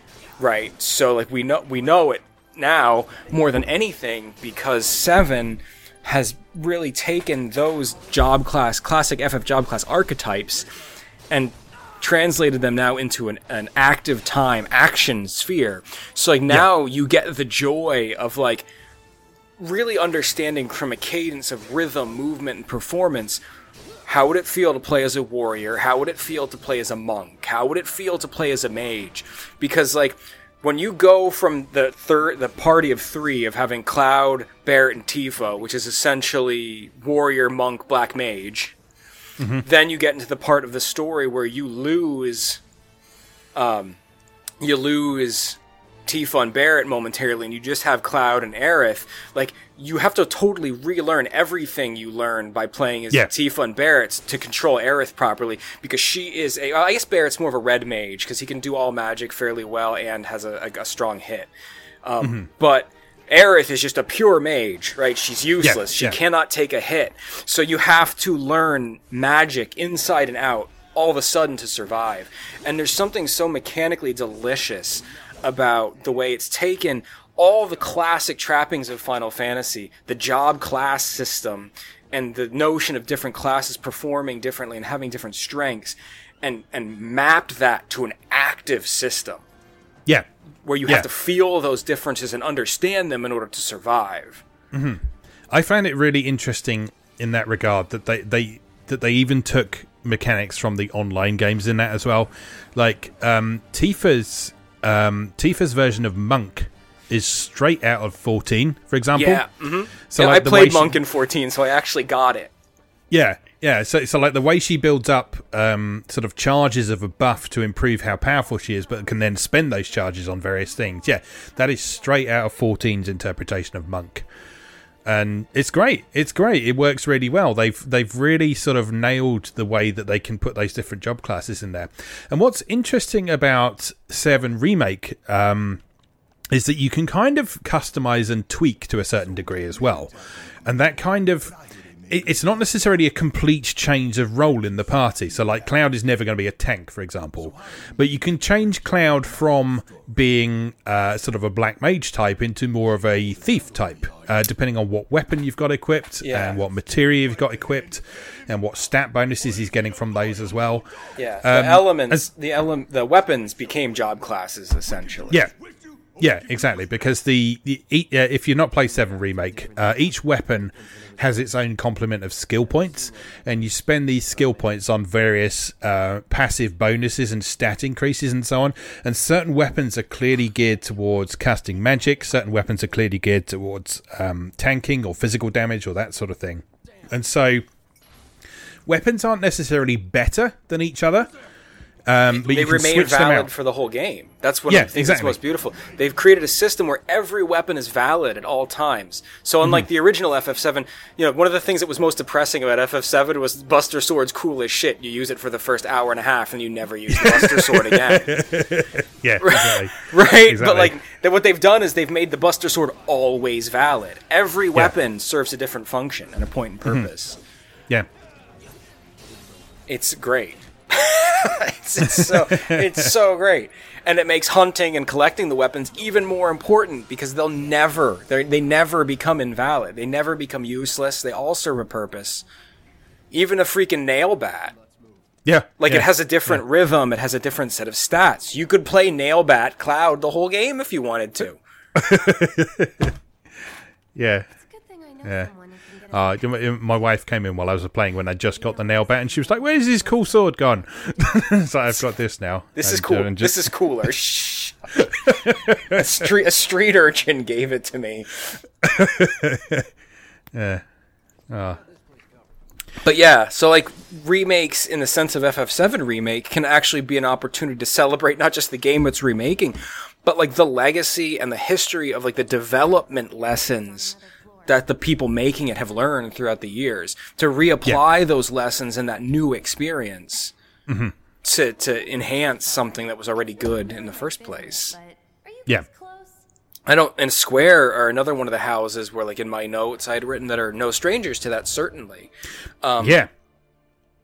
you know how many times, just like we were talking about Ys, how many Mm-hmm. times has FF one and two been remade? Yeah, yeah, exactly. They, again, F, FF1 and 2, I mean, they were remade several times within the same generation, in fact. So, Yeah. like, if, if you if you look back to Final Fantasy 1, that had its original Famicom release, and then it was released on MSX as a slightly improved version. Um, and then there was the NES version, which had its own little tweaks and things there. Uh, and then that was that went to WonderSwan Color with its improved graphics, and the WonderSwan Color version became the PlayStation version, and the PlayStation version became the Game Boy Advance version, and then the Game Boy Advance version became the PSP version. And each of those versions is worth playing for one reason or another. Yeah. Uh, but they're all they all have their differences. They all have their own unique twists on things. um, yeah, which gives each of them their own unique appeal as well. So, for example, my favorite version of Final Fantasy is the PSP version because it's it's just the version I, I, like the most, but it's also the most accessible to people who have come to RPGs a bit more recently as well because the various mechanics that it uses in there are not quite as um, don't know if antiquated is the right word, but Final Fantasy One was very much based on tabletop Dungeons and Dragons, and there were certain systems in there that people find it a bit difficult to deal with from a modern perspective, particularly the magic system. Um, so the magic system in Final Fantasy One uses um, what tends to get referred to as a Vancian magic system, which is what D and D used, which is where mages have um, up to nine spell levels, and as they level up, they get more casts of a particular level. So a high level uh, mage will be able to cast lots of level 1 spells and a few like level 8 and level 9 spells and you get more casts per level as you as you level up. So that means there was a hard cap on how many times you could cast your most powerful spells. Uh, before having to, to rest, which meant you had to be very conservative with how much you could use magic in the original releases of Final Fantasy. But the I think the Game Boy Advance version uh, onwards, so the Game Boy Advance and the PSP version and the smartphone versions, um, they use a more traditional magic point system. So they still have the spell level, so you still have to be a certain level in order to cast certain spells, but you just have a straight pool of magic points to pull from instead. And that is a lot more understandable and accessible to people um, who grew up with more recent RPGs. Um, and it also, it also I found in my playthrough on YouTube as well that it, it, it makes mages a bit more interesting to play as well. Yeah, or, or useful. Like yeah, yeah. like like when you watch like old school playthroughs of the old Final Fantasies, there's a reason like four warrior just like power runs are like the best Yeah, way to play yeah. FF1 because like it's difficult to manage the Yeah, the mages with the limited casts. yeah, They're only useful at the bosses, but then like having them survive to the bosses is, like, is a chore. Yeah, yeah. And I, I think Final Fantasy II is another good example of this as well, uh, because Final Fantasy II was very ambitious with its progression mechanics, um, but obviously that didn't take very long for people to be able to sort of exploit those and um, be able to manipulate them. And what the later versions of Final Fantasy II did is that they kept kind of the core of those progression mechanics, but they made it unnecessary to use those exploits. So, for example, a common trick in the old NES version of Final Fantasy II was to spend ages attacking your own party members in order to make their hit points go up. You don't need to do that anymore because now, the more recent versions, they added a system where just based on the number of battles you've done, every few battles you have, your hit points just go up. So there's no need to do those exploits anymore. So it's sort of it's the opportunity to sort of plug a few holes in the system as well. That's cool. And then, Yeah. of course, you've got the you've got the legendary stories of things that just didn't work in the original games as well, like most of the spells in Final Fantasy One and the Ultima spell in Final Fantasy Two. Uh, I, I, I- love the story about Ultima in Final Fantasy Two. Have you, have you heard this one? No, I don't know. I'm not. I've I've actually never really played Final Fantasy two, so I don't. So, so na- narratively, y- you go and get Ultima as like a significant narrative moment in Final Fantasy II. You go, you go and get the Ultima Tome, which is trapped at the top of this big dungeon, and one of the sort of important side characters has to sort of sacrifice himself in order to open the door, and it's one of many, many, many deaths in that game. Um, but yeah, you get the Ultima Tome, and you cast Ultima, and it's complete garbage. Um, in the original NES version, um, this was because it, it was bugged, so it had like a hard cap of like 500 damage, and you're like doing four figure damage with just melee attacks at this point in the game. So um, it seems completely useless. Um, they they kind of fixed it in the PSP and GBA versions uh, by making it based on a total of all your other magic skill levels. So, like, the more you've leveled up all of your magic, the more powerful Ultima is. So, if you've bothered to grind and level all of the spells in the game, you can get you can turn Ultima into the most powerful spell in the game in these later versions. uh-huh. But the the Famicom version, it was completely broken. Um, apparently, what happened was like um, I think it was Sakaguchi. Um, he went to the programmer at the time and said, "This this this spell is broken. It's not working properly. It's supposed to be the ultimate magic, but it's like crap." And the programmer just turned around to him and said, Yeah, well, it's it's like a really ancient magic, and the people back then weren't as good at magic. So, like the most ultimate magic from 500 years ago is not as good as the current magic we have now. And then he refused to fix it. That's incredible. You can justify anything with lore. it's such a good story. I love it. But um, yeah, yeah. So, so I mean, that's that's another opportunity for, for remakes to shine, though, is to sort of take these mechanics that, whether intentionally or unintentionally, didn't work properly in old versions and maybe didn't get caught until much later. They can fix those and make the game work properly. Yeah, I mean that's improvement is an important aspect of what we're talking about here. It's, of course, we want to celebrate and respect the originals, but the originals of these games are not flawless. Wonderful as they may be, they're not flawless.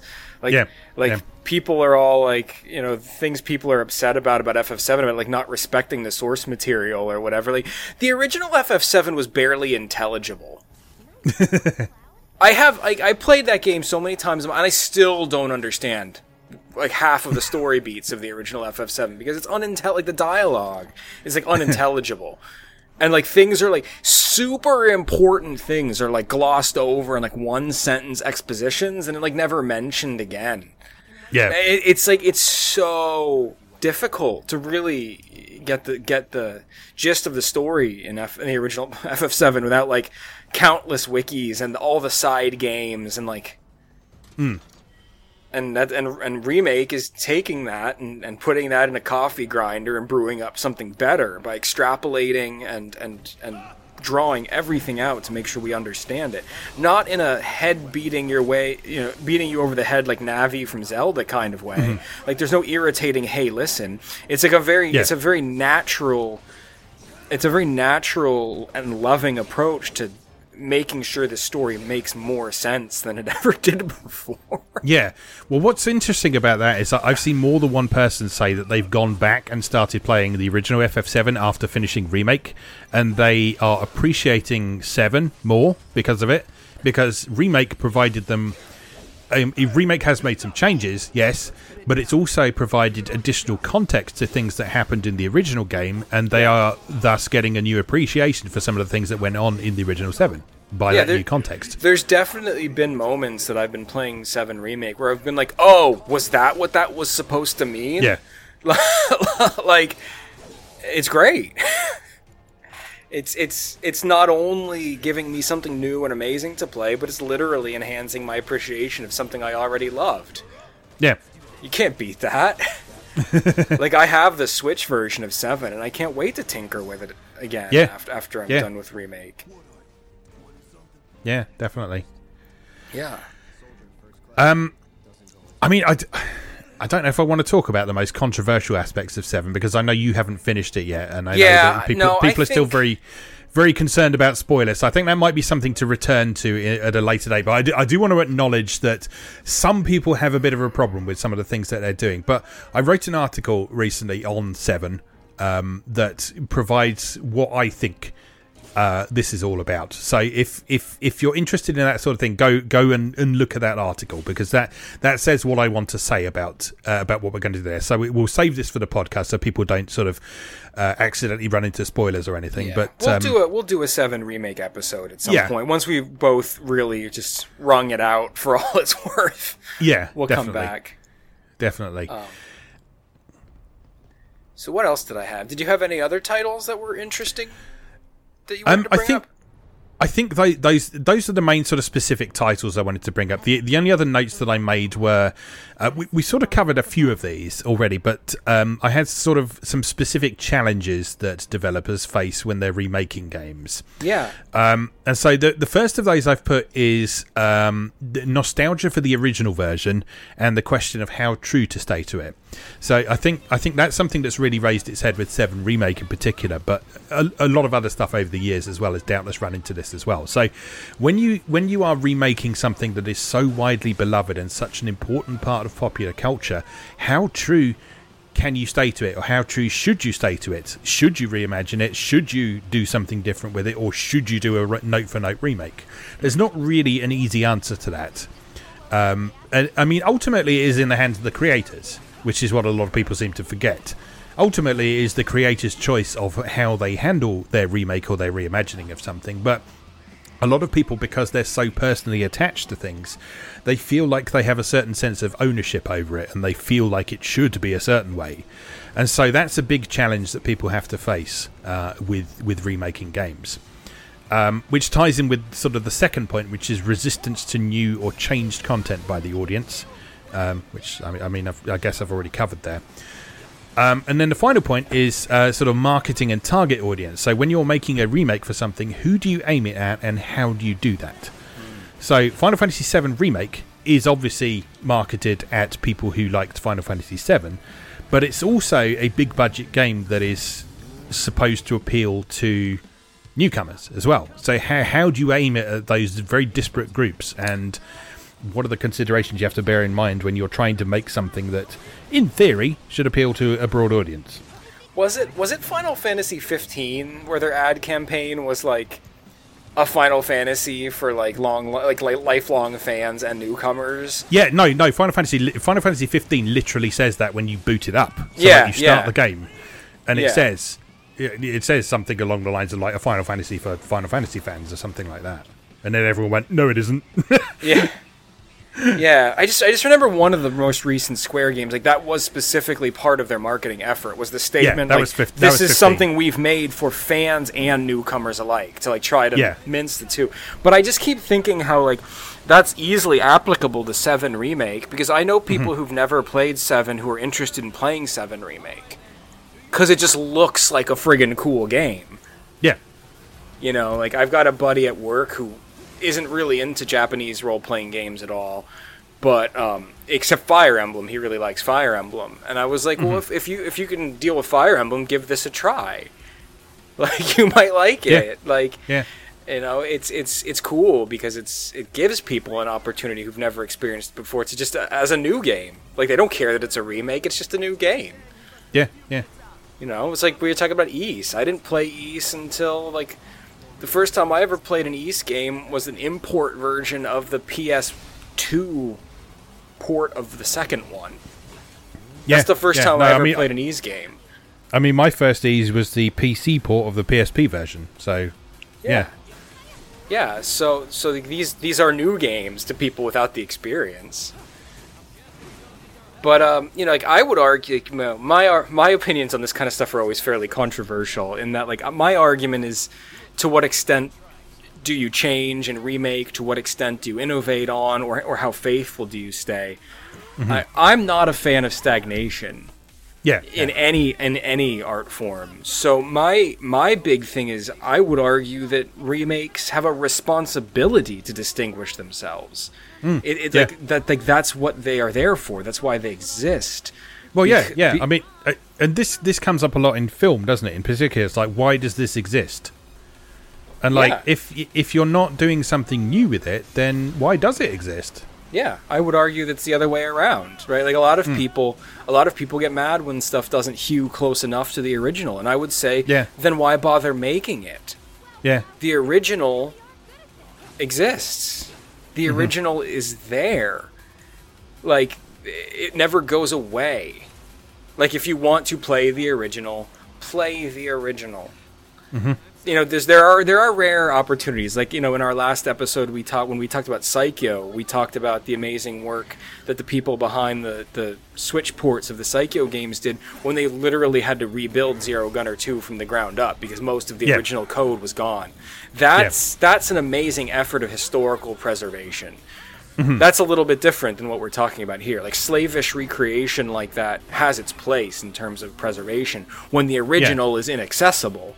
yeah, yeah, But if the original is fully accessible, and let's face it, man, you can get FF7 better than you've ever been able to get it before on modern consoles. In the you can you can get FF7 on literally every currently available platform, including phones. Yeah, with with a revamped, improved translation, H Uh-huh. clearer visuals. So there's no there's no reason to be pissy about anything Seven Remake does because your Mm-hmm. your beloved original is readily accessible. Mm-hmm. Just go play it. But Yeah. yeah, yeah, I, I, I believe that, that remakes have a, a responsibility to justify their existence by having a unique identity, by making changes, by making improvements. And, and, and allowing new generations of programmers and creators to enhance the legacy of the original by putting their own spin on what it is. Yeah. Yeah. Yeah. So, and I mean, like the the question of respecting the source material when that comes up, you're not changing the source material. The source material exists. You're making a new game that happens to be based on the old one. I, I, I started playing Final Fantasy VII Remake, and it didn't take very long for me to think, this is a new game. This is Right. a brand new game. Yeah. It's like it was hitting some of the same story beats, yes. There were some familiar scenes that made me no- nostalgic, but I was playing a new game. It's a brand new game. It's, it's as simple as that, really. Yeah, it's a it's a it's a tribute. Between the Buried and Me did an amazing cover of uh, Motley Crue's "Kickstart My Heart." I like both of them. it's a it's a different it's a different song Yes. by different Yes. people with different ideas, different experiences, um, and it's a cel- like there's no better way to respect source material than to celebrate it and to do your best to bring your vision of it to bear. It's not disrespectful of the source material to make changes, to make improvements, to to criticize, to evaluate, and, and to leave things out when it's when necessary, because the source Yeah. material exists to be respected, and the, the and uh, you know what imitation may be the sincerest form of flattery, but I, I would argue that to take something, make it your own, and celebrate it in your own way is an even more sincere form of flattery. Yeah. I don't know, but that's how I feel about the whole the whole thing. It's just it's not only it's not only what I what I like, but it's, it's what I expect and require from a remake that it justify its existence by being different. Yeah. No, I I would agree with that wholeheartedly. It's like, like I say, I, I, I, I finished Seven Remake the other night, and I wasn't dissatisfied with any of it. It, it I, I enjoyed it, and things about it that people are mad about, I was just like, it's a new game. Yeah, This is a, this is a new thing. These are new things. I'm excited to experience new stuff with these characters that I love so much. Yeah, yeah. I mean, we have examples of both, right? Like one, one of the one of the series I wrote about when I was kind of assembling my notes to, ta to have this discussion was, um, I even even more than Final Fantasy, I like the Mana series, the Seiken Densetsu Yeah. games, because I, I really like action RPGs. Um, I'll take a top-down action RPG over a turn-based RPG any day. I just love the cadence and the rhythm, and, and I love that active exploration and action. Um, so I love the Mana games, and at, at at the end of this month, with the release of Trials of Mana, we will now have remakes available of every one of the original Mana trilogy. So the original Seiken Densetsu slash Final Fantasy Adventure was actually remade on the Game Boy Advance as Sword of Mana. Oh it- yeah, I forgot about that one. It was yeah. a, it was a full, lovingly made, ground up remake of the original Seiken Densetsu, um, using graph the graphic style that Brownie Brown had like really honed over the years. So it looked a bit more like the Super Nintendo games and, and modern games from Brownie Brown. Um, Yeah. And it felt like the later Mana games in terms of like, the cadence of the combat. Um, and it took out like all the kind of you know a lot there were like tenuous links to Final Fantasy in the original Seiken Densetsu, but they were just kind of like thrown in there as like marketing ploys. yeah. Like they weren't really sincerely part of the narrative. So a lot of those were just removed to make this just like a full fledged Seiken Densetsu game with its own special identity. So it was a really it was a really cool example of how to do this, even just on like a handheld. yeah. Um, yeah. So, so they did that, and there was a lot of effort into this remake. But then, uh, was it two or three years ago? We got the remake of Seiken Densetsu 2, Secret of Mana, and everyone hates it. Every like I don't know anyone who liked that game. And one of the biggest complaints I had, besides the some of the framiness and the performance issues, was it didn't do anything to justify Yeah. its existence.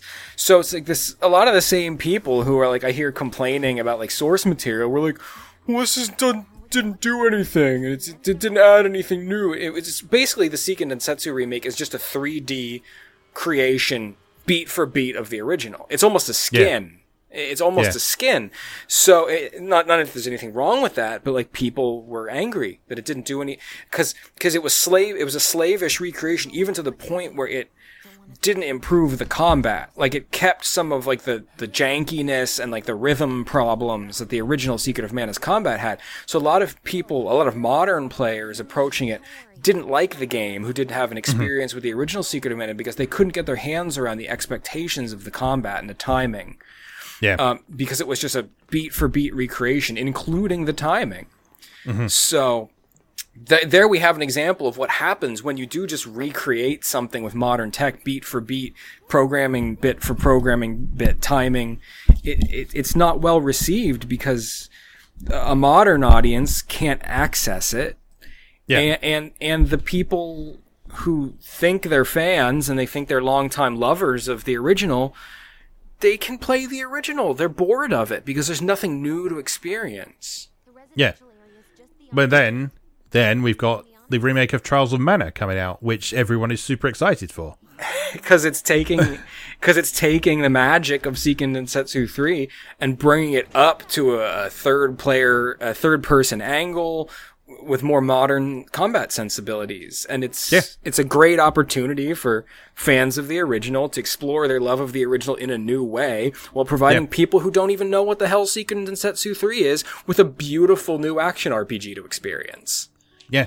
So Yeah. like we so with the Mana series, we've had all sides of that coin. And we've Mm-hmm. seen which one is successful and which one generates buzz and positive attention. It's not Yeah. slavish recreations of the original. Yeah. Yeah. And the the nice thing is with Trials of Mana, you can play both versions on the same platform. Yeah, it's true. it's true. Yeah, you get the the Mana collection and it's got the original right there for you. Yeah. Yeah, I mean those are the big series I kind of wanted to talk about. I mean, there's so many examples, right? Like people love the Pokemon games. Yeah.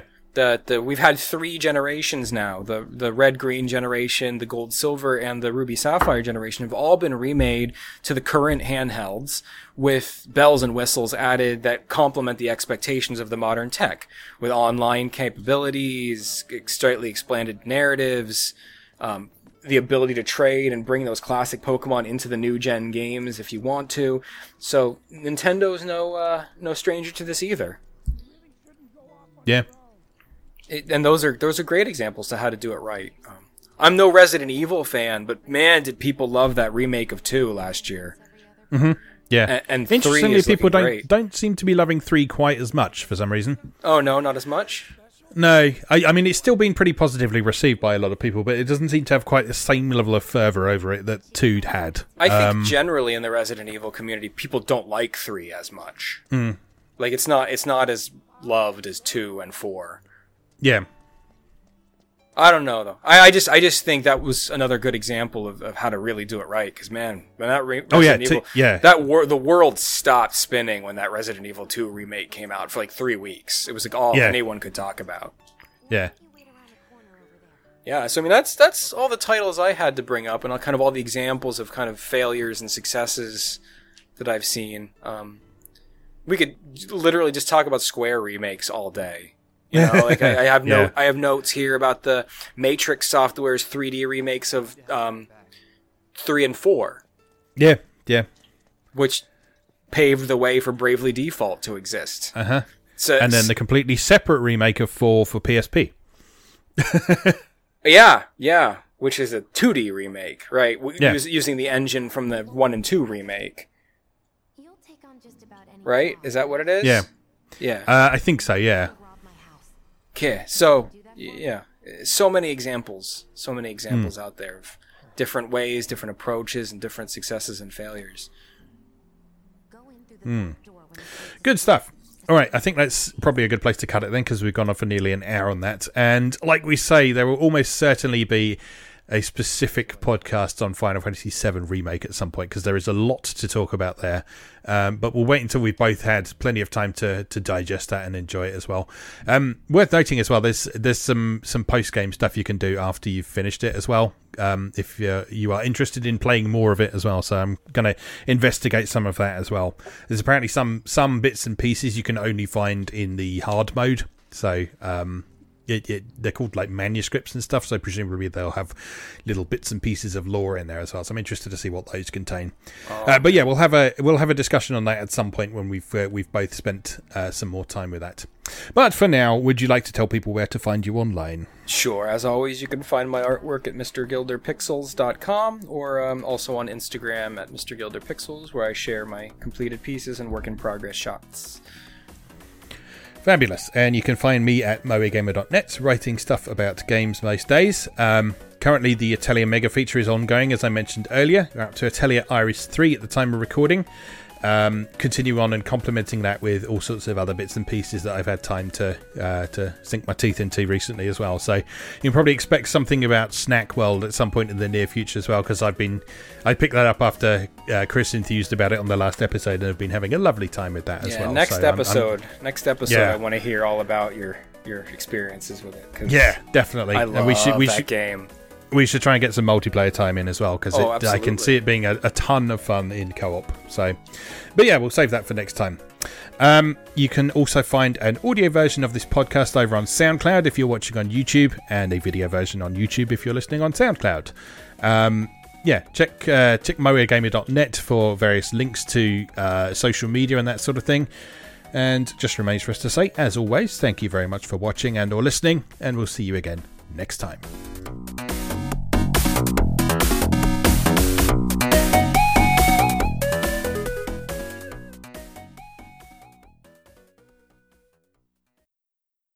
Thanks for listening. If you enjoyed this podcast, remember you can watch a video version of it over on YouTube. Be sure to check out moegamer.net for new articles on Japanese and Japanese inspired video games, new and old, every weekday. Every month, MoeGamer features an in depth exploration of an individual game or series as its cover game, so be sure to check the archives to see if your favourite has had a deep dive yet. If you'd like to support the site directly, please consider becoming a patron or buying me a coffee. You can find links to do both over on moegamer.net. Thanks again, and I'll see you next time.